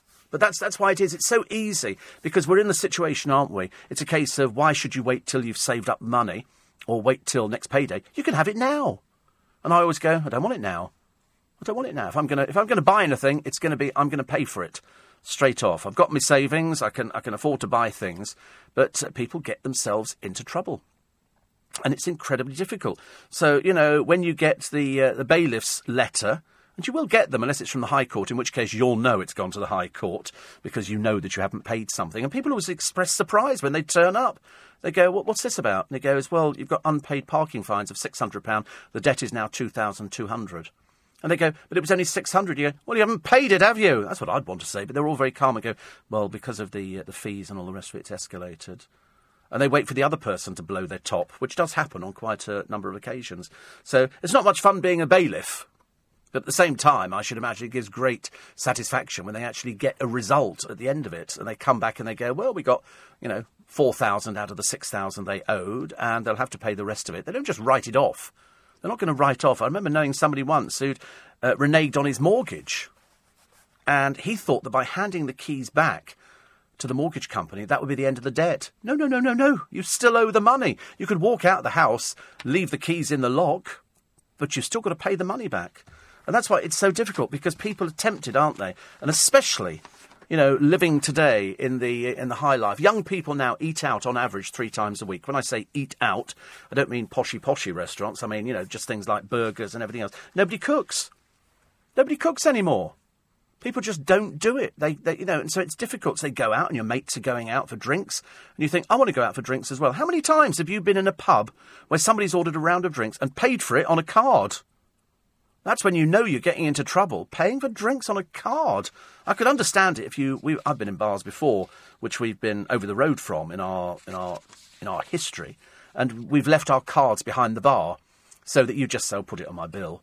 And they just put it on there, then you rack up, you know, sixty quid at the end of the night or whatever it happens to be. But I see people buying a round of drinks now and they put it on a card. Never seen anything like that before. It's bizarre, isn't it? OK, what have we got for you this morning? We've got a time check. Ready? I know it doesn't actually make too much difference to you, but I better tell you anyway because it's a bank holiday. It's six fifteen. You're listening to a podcast from L B C. Morning, a pretty nice heavy company. Uh, a lot of people telling me about what this is when they nudge the car's back bumper. It's called the pit manoeuvre in the States. The police do it here occasionally, says Ron, chasing crime on motorways. I'd, I'd, you, you're quite right, actually. It is called the pit manoeuvre. I had completely forgotten about that. Robert in Berkshire tells me the same thing. It looks quite dangerous, because what you're doing is you're nudging the back of the car to knock it round, and then you've got to get yourself out the way as quick as possible, which they seem to. And those particular ones, they uh, they did. Steve, I'm sixty years old this month. Uh, first mortgage at eighteen years old. Never been in overdraft. I'm now mortgage-free and count the blessings. Well, you are if you've got a house in London. I mean, that is the... That's kind of the best thing to have, isn't it, really? You know, to actually... Be, I remember people years ago being mortgage-free and they go, I've actually paid my mortgage off. I've only got a little bit to go on uh, on my one, and then I've got various other bits and pieces coming in. But I like I just like to keep on top of it. You know, you're only going to realise the value in your house uh, if you're going to release some of the equity in it, if you want it. Um, or failing that, you're just going to carry on doing... You just haven't got that outgoing per month. But I know people, they were talking about rent. Somebody was saying, oh, I've got a rent. A friend of mine might be coming down from uh, up north to work in London. And trying to find property to rent is a nightmare. You know, if, if you're looking at a flat, I mean, you're looking at one thousand pounds a month minimum for places, because that's what people are looking for. Uh, they want somebody to come and rent, or you've got to share. But there again, if you share with people, are they people you know or people you don't know? It gets highly confusing, doesn't it? Uh, George Michael, the pub in Bushey was where George and... Uh, and Andrew decided to form Wham. The pub is the Three Crowns, says Bernie. Thank you very much indeed. Uh, other stories in the papers for today. It's uh, everywhere they're looking, or everywhere you'll be looking today, it's Tony Blair. And uh, Tony sort of, you know, trying to put himself back into the uh, the public gaze to get himself back into politics. I don't know why. Perhaps uh, he says he's been doing a lot of uh, a lot of charity work in Africa. So, uh, as I don't know about it, I can't comment on it. Uh, Britain's twenty best pubs for food, according to the Times. What makes a good pub? I don't know what, what makes a good pub. I just want good, good, honest food, like, you know, pies and mash and peas and carrots. Actually, I'm not too bothered about carrots. Uh, or, I don't know, I'm trying to do anything. You know, you just want simple food, don't you? You don't want anything too complicated. Baked potatoes, I'd be quite happy with. Baked potatoes with... Um, sort of cheese or beans or sausages or chili con carne. Uh, Wimbledon prize smashes two million pounds after the pound's fall. Wimbledon's to announce a significant increase in prize money. two million pounds. The gentlemen and ladies singles champions will each earn more than two million pounds for the first time. The exact amount revealed on Wednesday. two million pounds? If only I'd kept up. If only I'd kept up. But uh, I didn't. I didn't. Uh, Britain's summer ice melts from view. Uh, also, Google rejected pleas to silence racist campaign. Uh, and Napoleon's steed uh, finds his feet at last. This is Napoleon's horse. They've got his feet, which have been turned into snuff mills. The hooves have been turned... I mean, seriously. The, the hooves have been turned... They were found in a drawer in a Somerset farmhouse.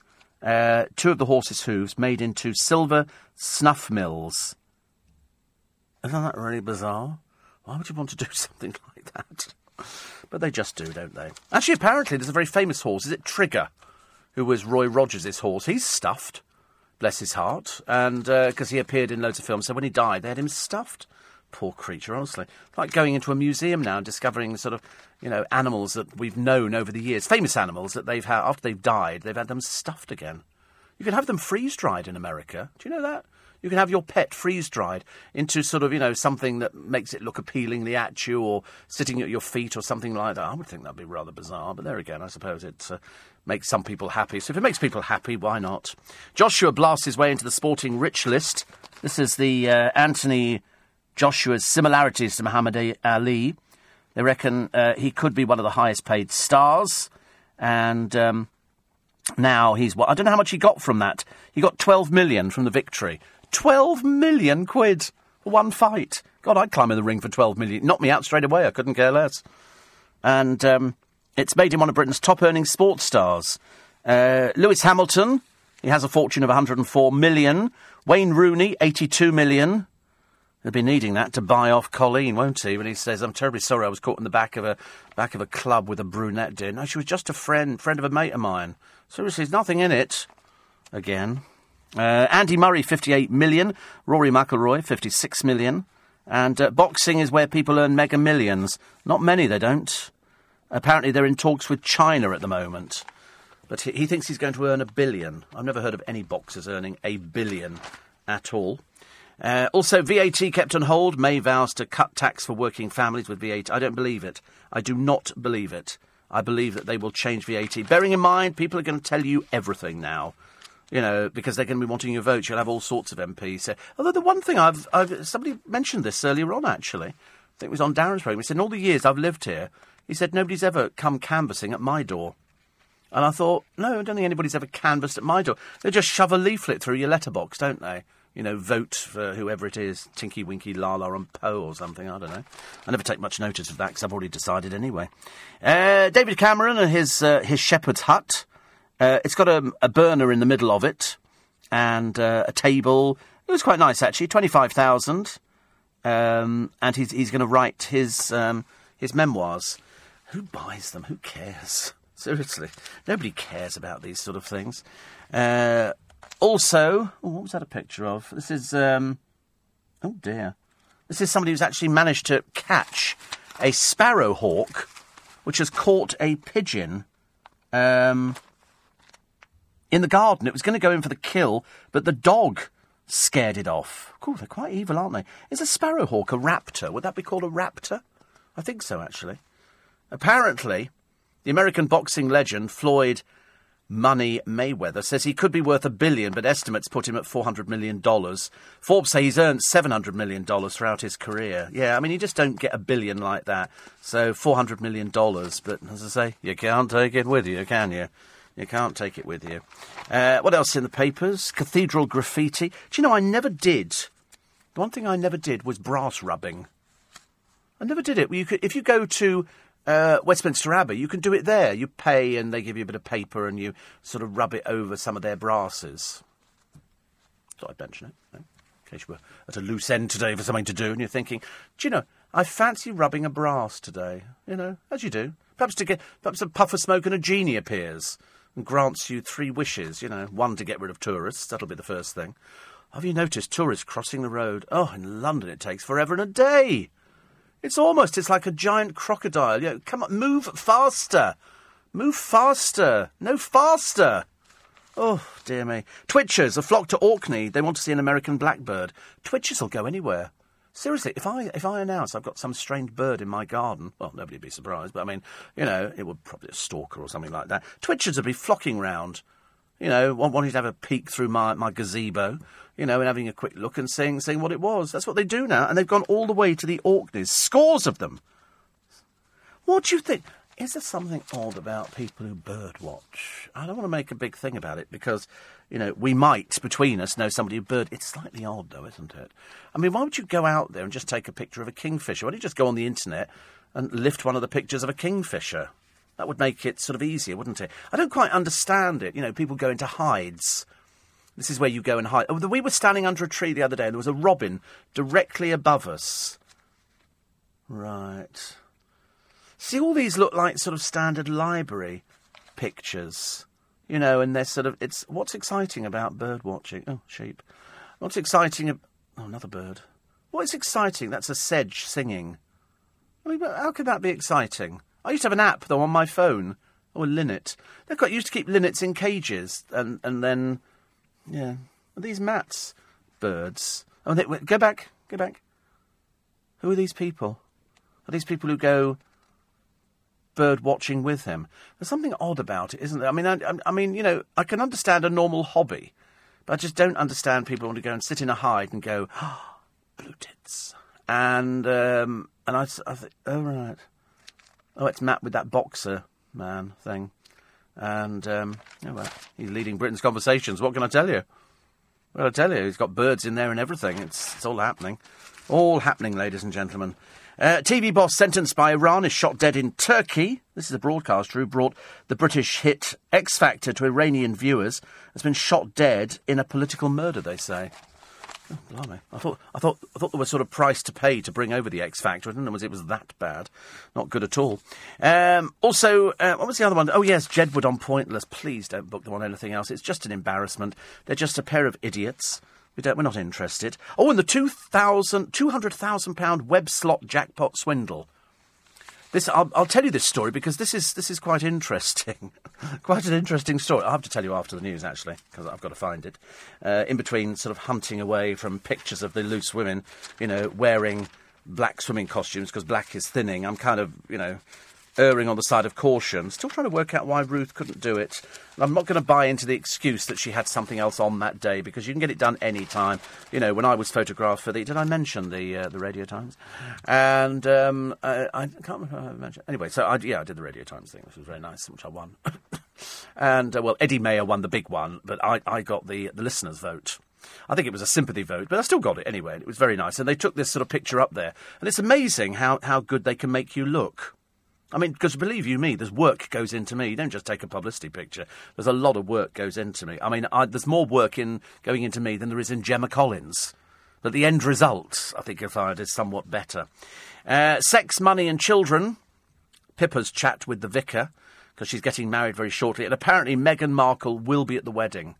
Oh, I mean, I think they'll be holding hands, her and her ageing uh, boyfriend. thirty-two, pushing thirty-three. Will they be holding hands or will they be sort of not doing that kind of thing? Perhaps they don't show affection in public. Perhaps they sort of, uh, I don't know, perhaps, perhaps they just don't do things like that. You're listening to a podcast from L B C. Right. Advice. Always, always read the small print. Why? I shall tell you in one moment. Coming up with uh, Andrew Pearce at breakfast this Bank Holiday Monday. Pinch and a punch for the first day of the month. Theresa May has suggested a long-term approach to social care could include tax relief for workers who look after their elderly relatives. Could that work? You can find out this morning. Plus, social media giants have been branded shameful over their lack of action to tackle extremism. Andrew will be finding out what's being proposed to change this. All of that, and no doubt lots of you as well on the telephones with Andrew Pearce at breakfast. This Bank Holiday Monday, just after the news at seven this morning. So here's some advice. If you are a gambling person, please, please, please read the small print. Uh, because a punter was told he had won a one hundred eighty-nine thousand one hundred ten pounds jackpot, but was gutted when the bookie refused to pay up. Uh, we'll just call him uh, Mister X. He was on Betfair's online game Cop the Lot when the winning five gold bars came up with a message of congratulations. So you can imagine, can't you? Whee! Uh, Betfair told the Merseysider his prize was coming when it did not appear in his accounts. But the next day they told him a glitch meant he'd not won as he only staked twenty pence, not the pound, needed to get the jackpot. OK, following it? When this man was offered five thousand pounds as a goodwill, uh, lawyer Mark went to the Independent Betting Adjudication Service, but it backed the bookie, citing online, online small print. Uh, Mister X says the game is a swindle. Betfair axed the game. It refused to comment. Because they've got a rule. So, in other words, I, the other day, what did I go in for? I did something. I remember I, I, I might have played something online on the lottery. And, um, oh, that's right. And it said twenty million pounds. And I thought, I'm playing for twenty million pounds, buying a ticket. The tickets were... I think they were ten pounds a time, OK, which is a lot of money, but the uh, but the, the odds of winning... At the end of it, I came out twenty quid ahead, so I stopped playing. I'd only played about six games, but I, I was twenty quid ahead. But and so I said to a friend of mine, I said, oh, I said it's twenty million. He said, no, it's a million. I said, well, I said, it says twenty million. He said, no, that's the pot. That's the whole prize pot in there. You're playing for a million quid. I went, oh, right, OK. So in this particular case, this bloke uh, would have won this amount of money, but he only staked twenty pence. If he'd staked five times that and put the pound on it, then he would have won that money. So always read the small print. It's safer in the long run. Safer in the long run because, you know, there's always going to be something, isn't there, that you're going to go, oh, I did, oh, I didn't read the small print. If you do read the small print, then you'll be uh, then you'll be informed. But we don't do it. We're not good at reading small print. I've lost track of the amount of times I've said to people in this country, did you read the small print? And they go, no. I go, well, pff, I've done this. Don't worry, I'm as guilty as the next person. I'm as guilty as the next person. Uh, David says, welcome to the twenty-first century. I always pay by card where I can. It's called contactless debit card. Uh, yes, I can do that, but I prefer to pay cash. It's, it's, it's, it's not a credit card, it's a debit card. Yeah. I, I, I was only talking about... I do use debit cards. I do have a debit card. I just don't use credit cards. I do have one, uh, but I pay it off at the end of each month, you know, because I can. Uh, Phil, who's in uh, Yorkshire, I think. Well, he's in Birmingham, actually. He says, I use a card to pay. It's quicker and safer than carrying cash. But it's, see, why do people say that? I've carried cash for the last forty-five years. I've never found it a problem at all. Never found it a problem. You know, and, you know, sometimes I go to the bank and I take, you know, a couple of hundred quid out or something like that. I've never found that being a problem. I always worry about people who put their wallets in their back pocket. That worries me a heck of a lot. I see that, you know, all the time. And I think, why have you got your wallet in your back pocket? People can pinch it. People can pinch it. It's sort of, it's highly dangerous. Uh, eight four eight five oh, steve at l b c dot co dot u k. Um, what have we got here quickly? Let's, should we do the front pages, just so you know what they're going to be? Uh, I'll make a billion and pay my bill at the laundrette. This is this boxer who I'd never heard of, but there again, I don't follow boxing. There's probably loads of athletes that I'm not aware of, but uh, they're trying to line up fights uh, all over the world, you know, so they can capitalise and get the money in as quick as possible, because very few boxers make money. He won't make a billion. He won't make a billion. They're going to bring Tyson Fury out, but, I mean, I didn't think he was boxing ever. I mean, who cares?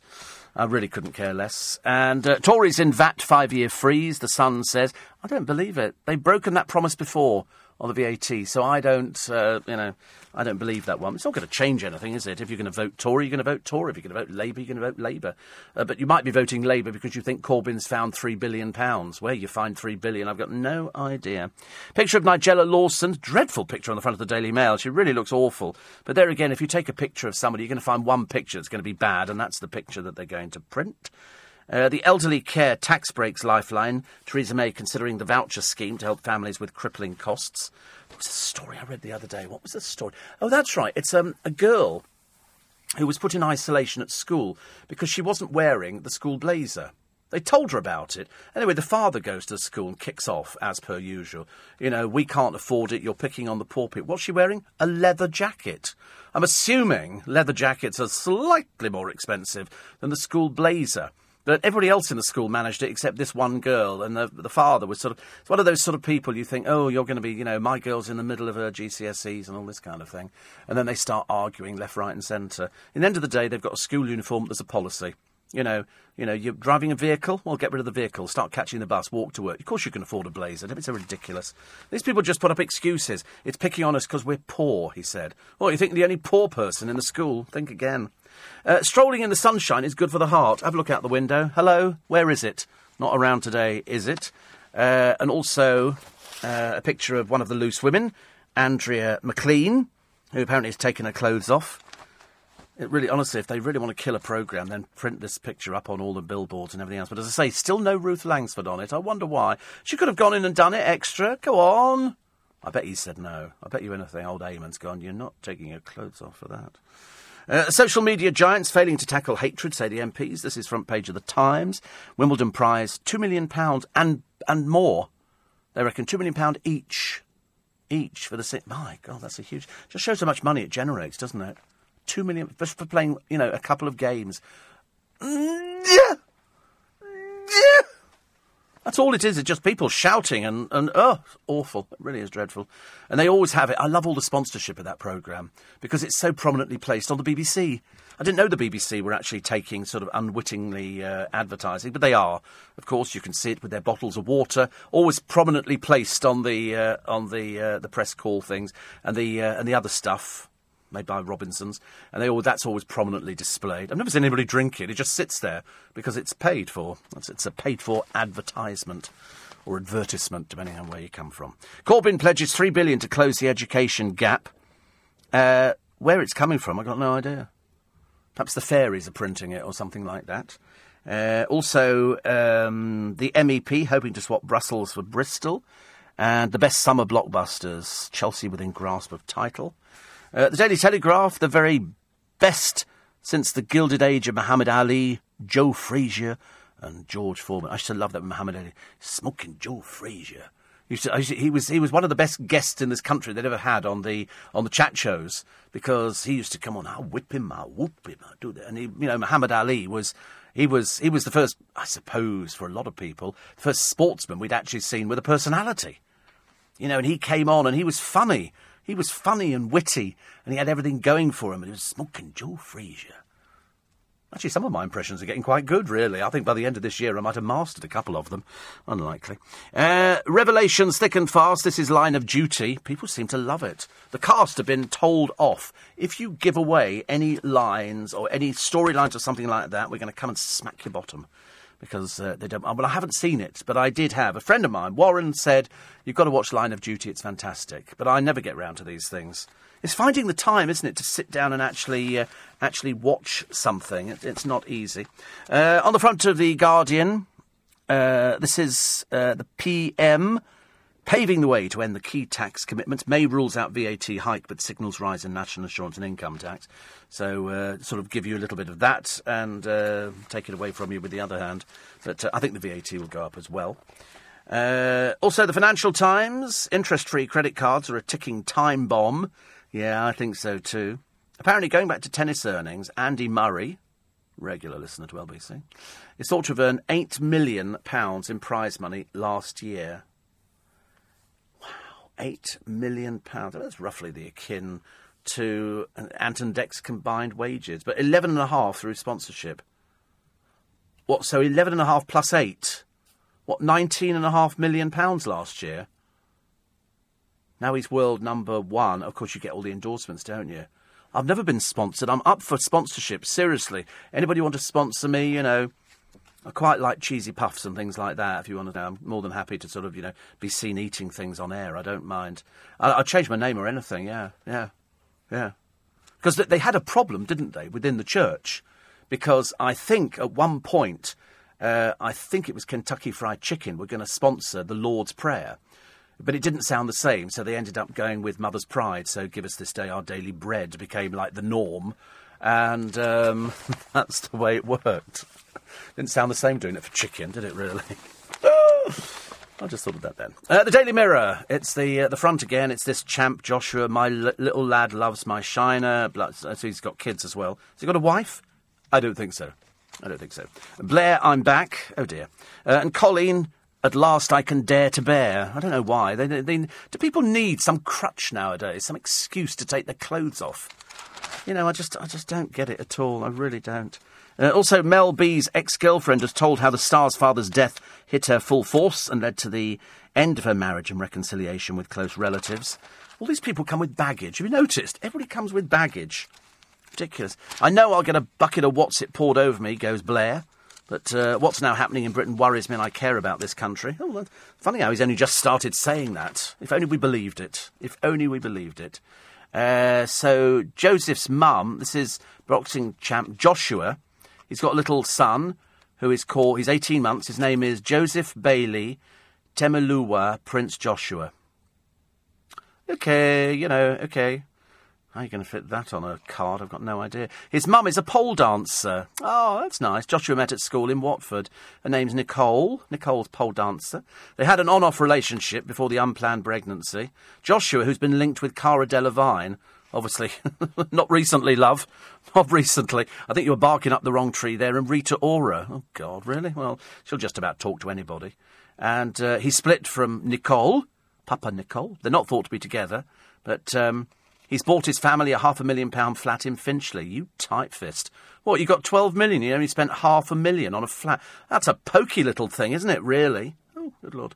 But uh, he's, he's going to relax with his little champ. What, so he's with you or he's with her? Oh, here we go. This is where it starts getting good. Her social media accounts, this is Nicole, uh, are in lockdown, apparently. I can well imagine.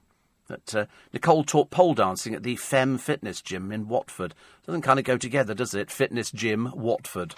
I'll have to work around that one, I think. You're listening to a podcast from L B C.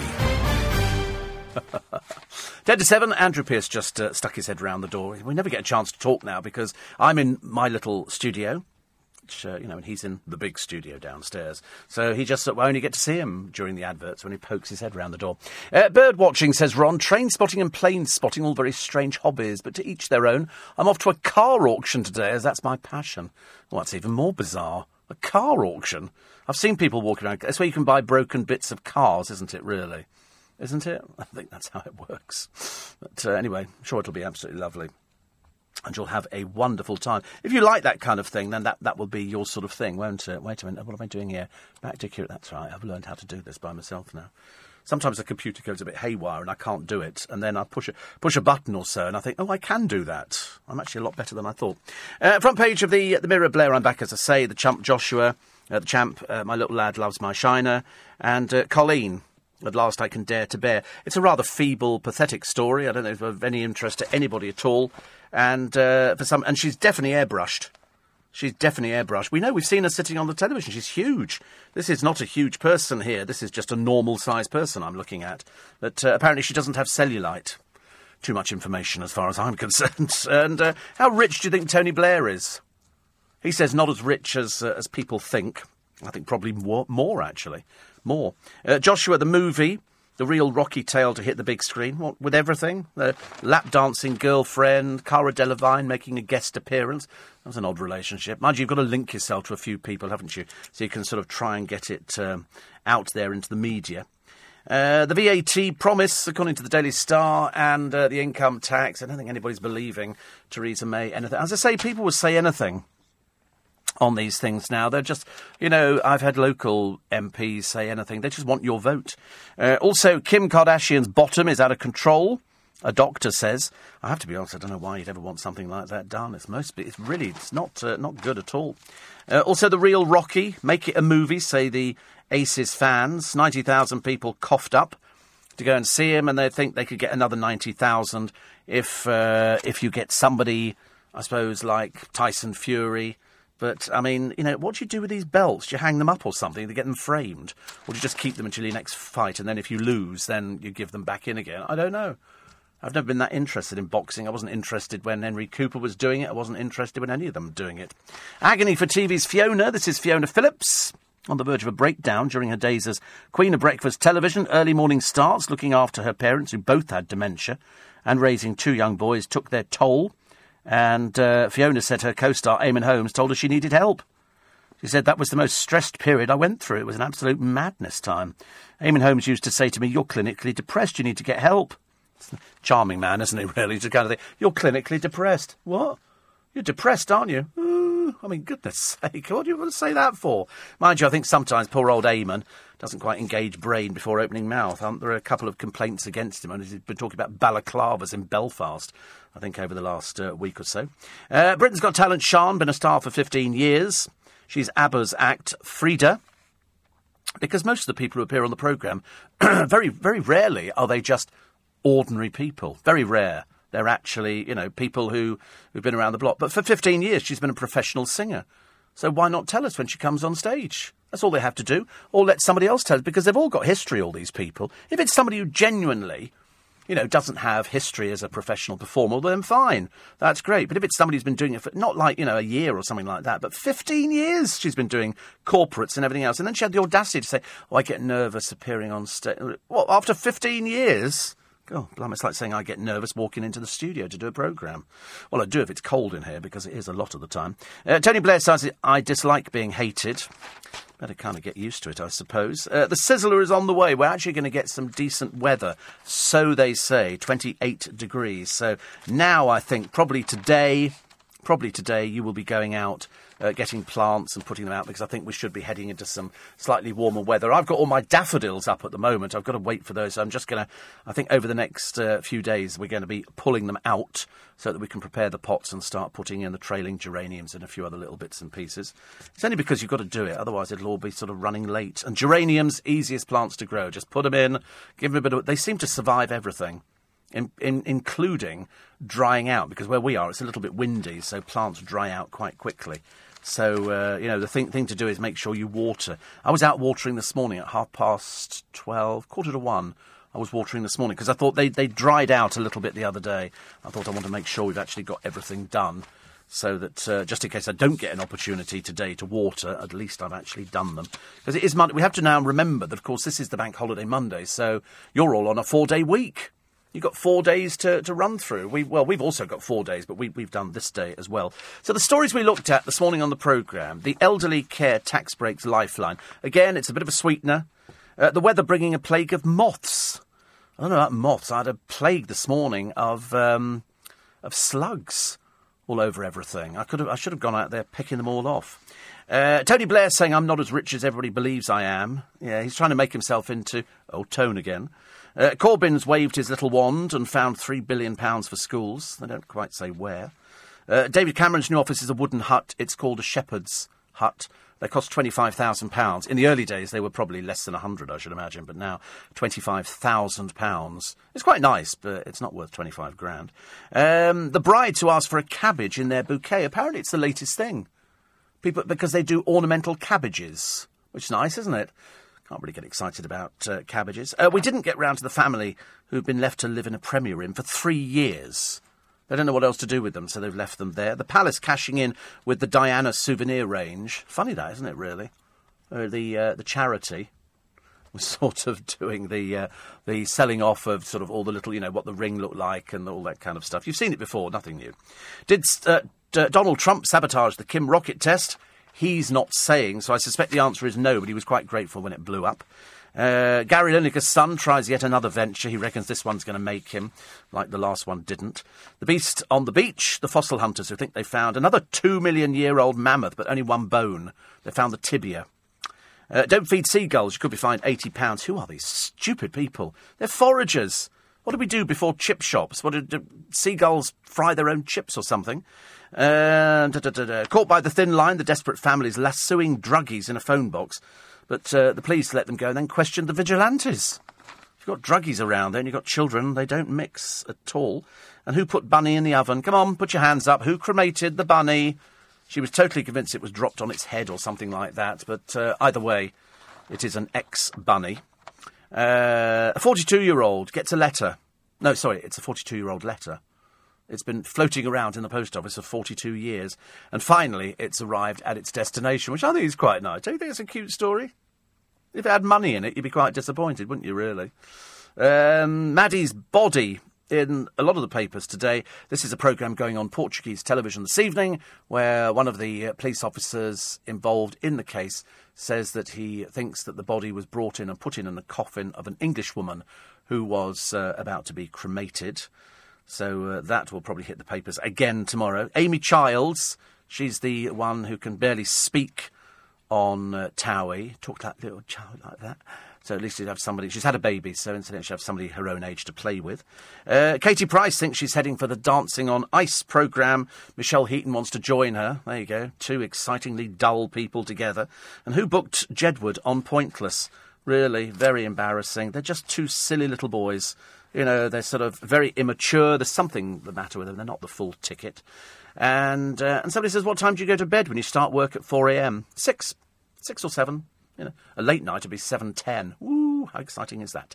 You can listen to L B C whenever you want, wherever you are. Download the free L B C app for your mobile or tablet. Never miss a moment. Leading Britain's conversation at ten this bank holiday Monday. He'll be. Arg- I could tell he was arguing with people the other day. It's very entertaining.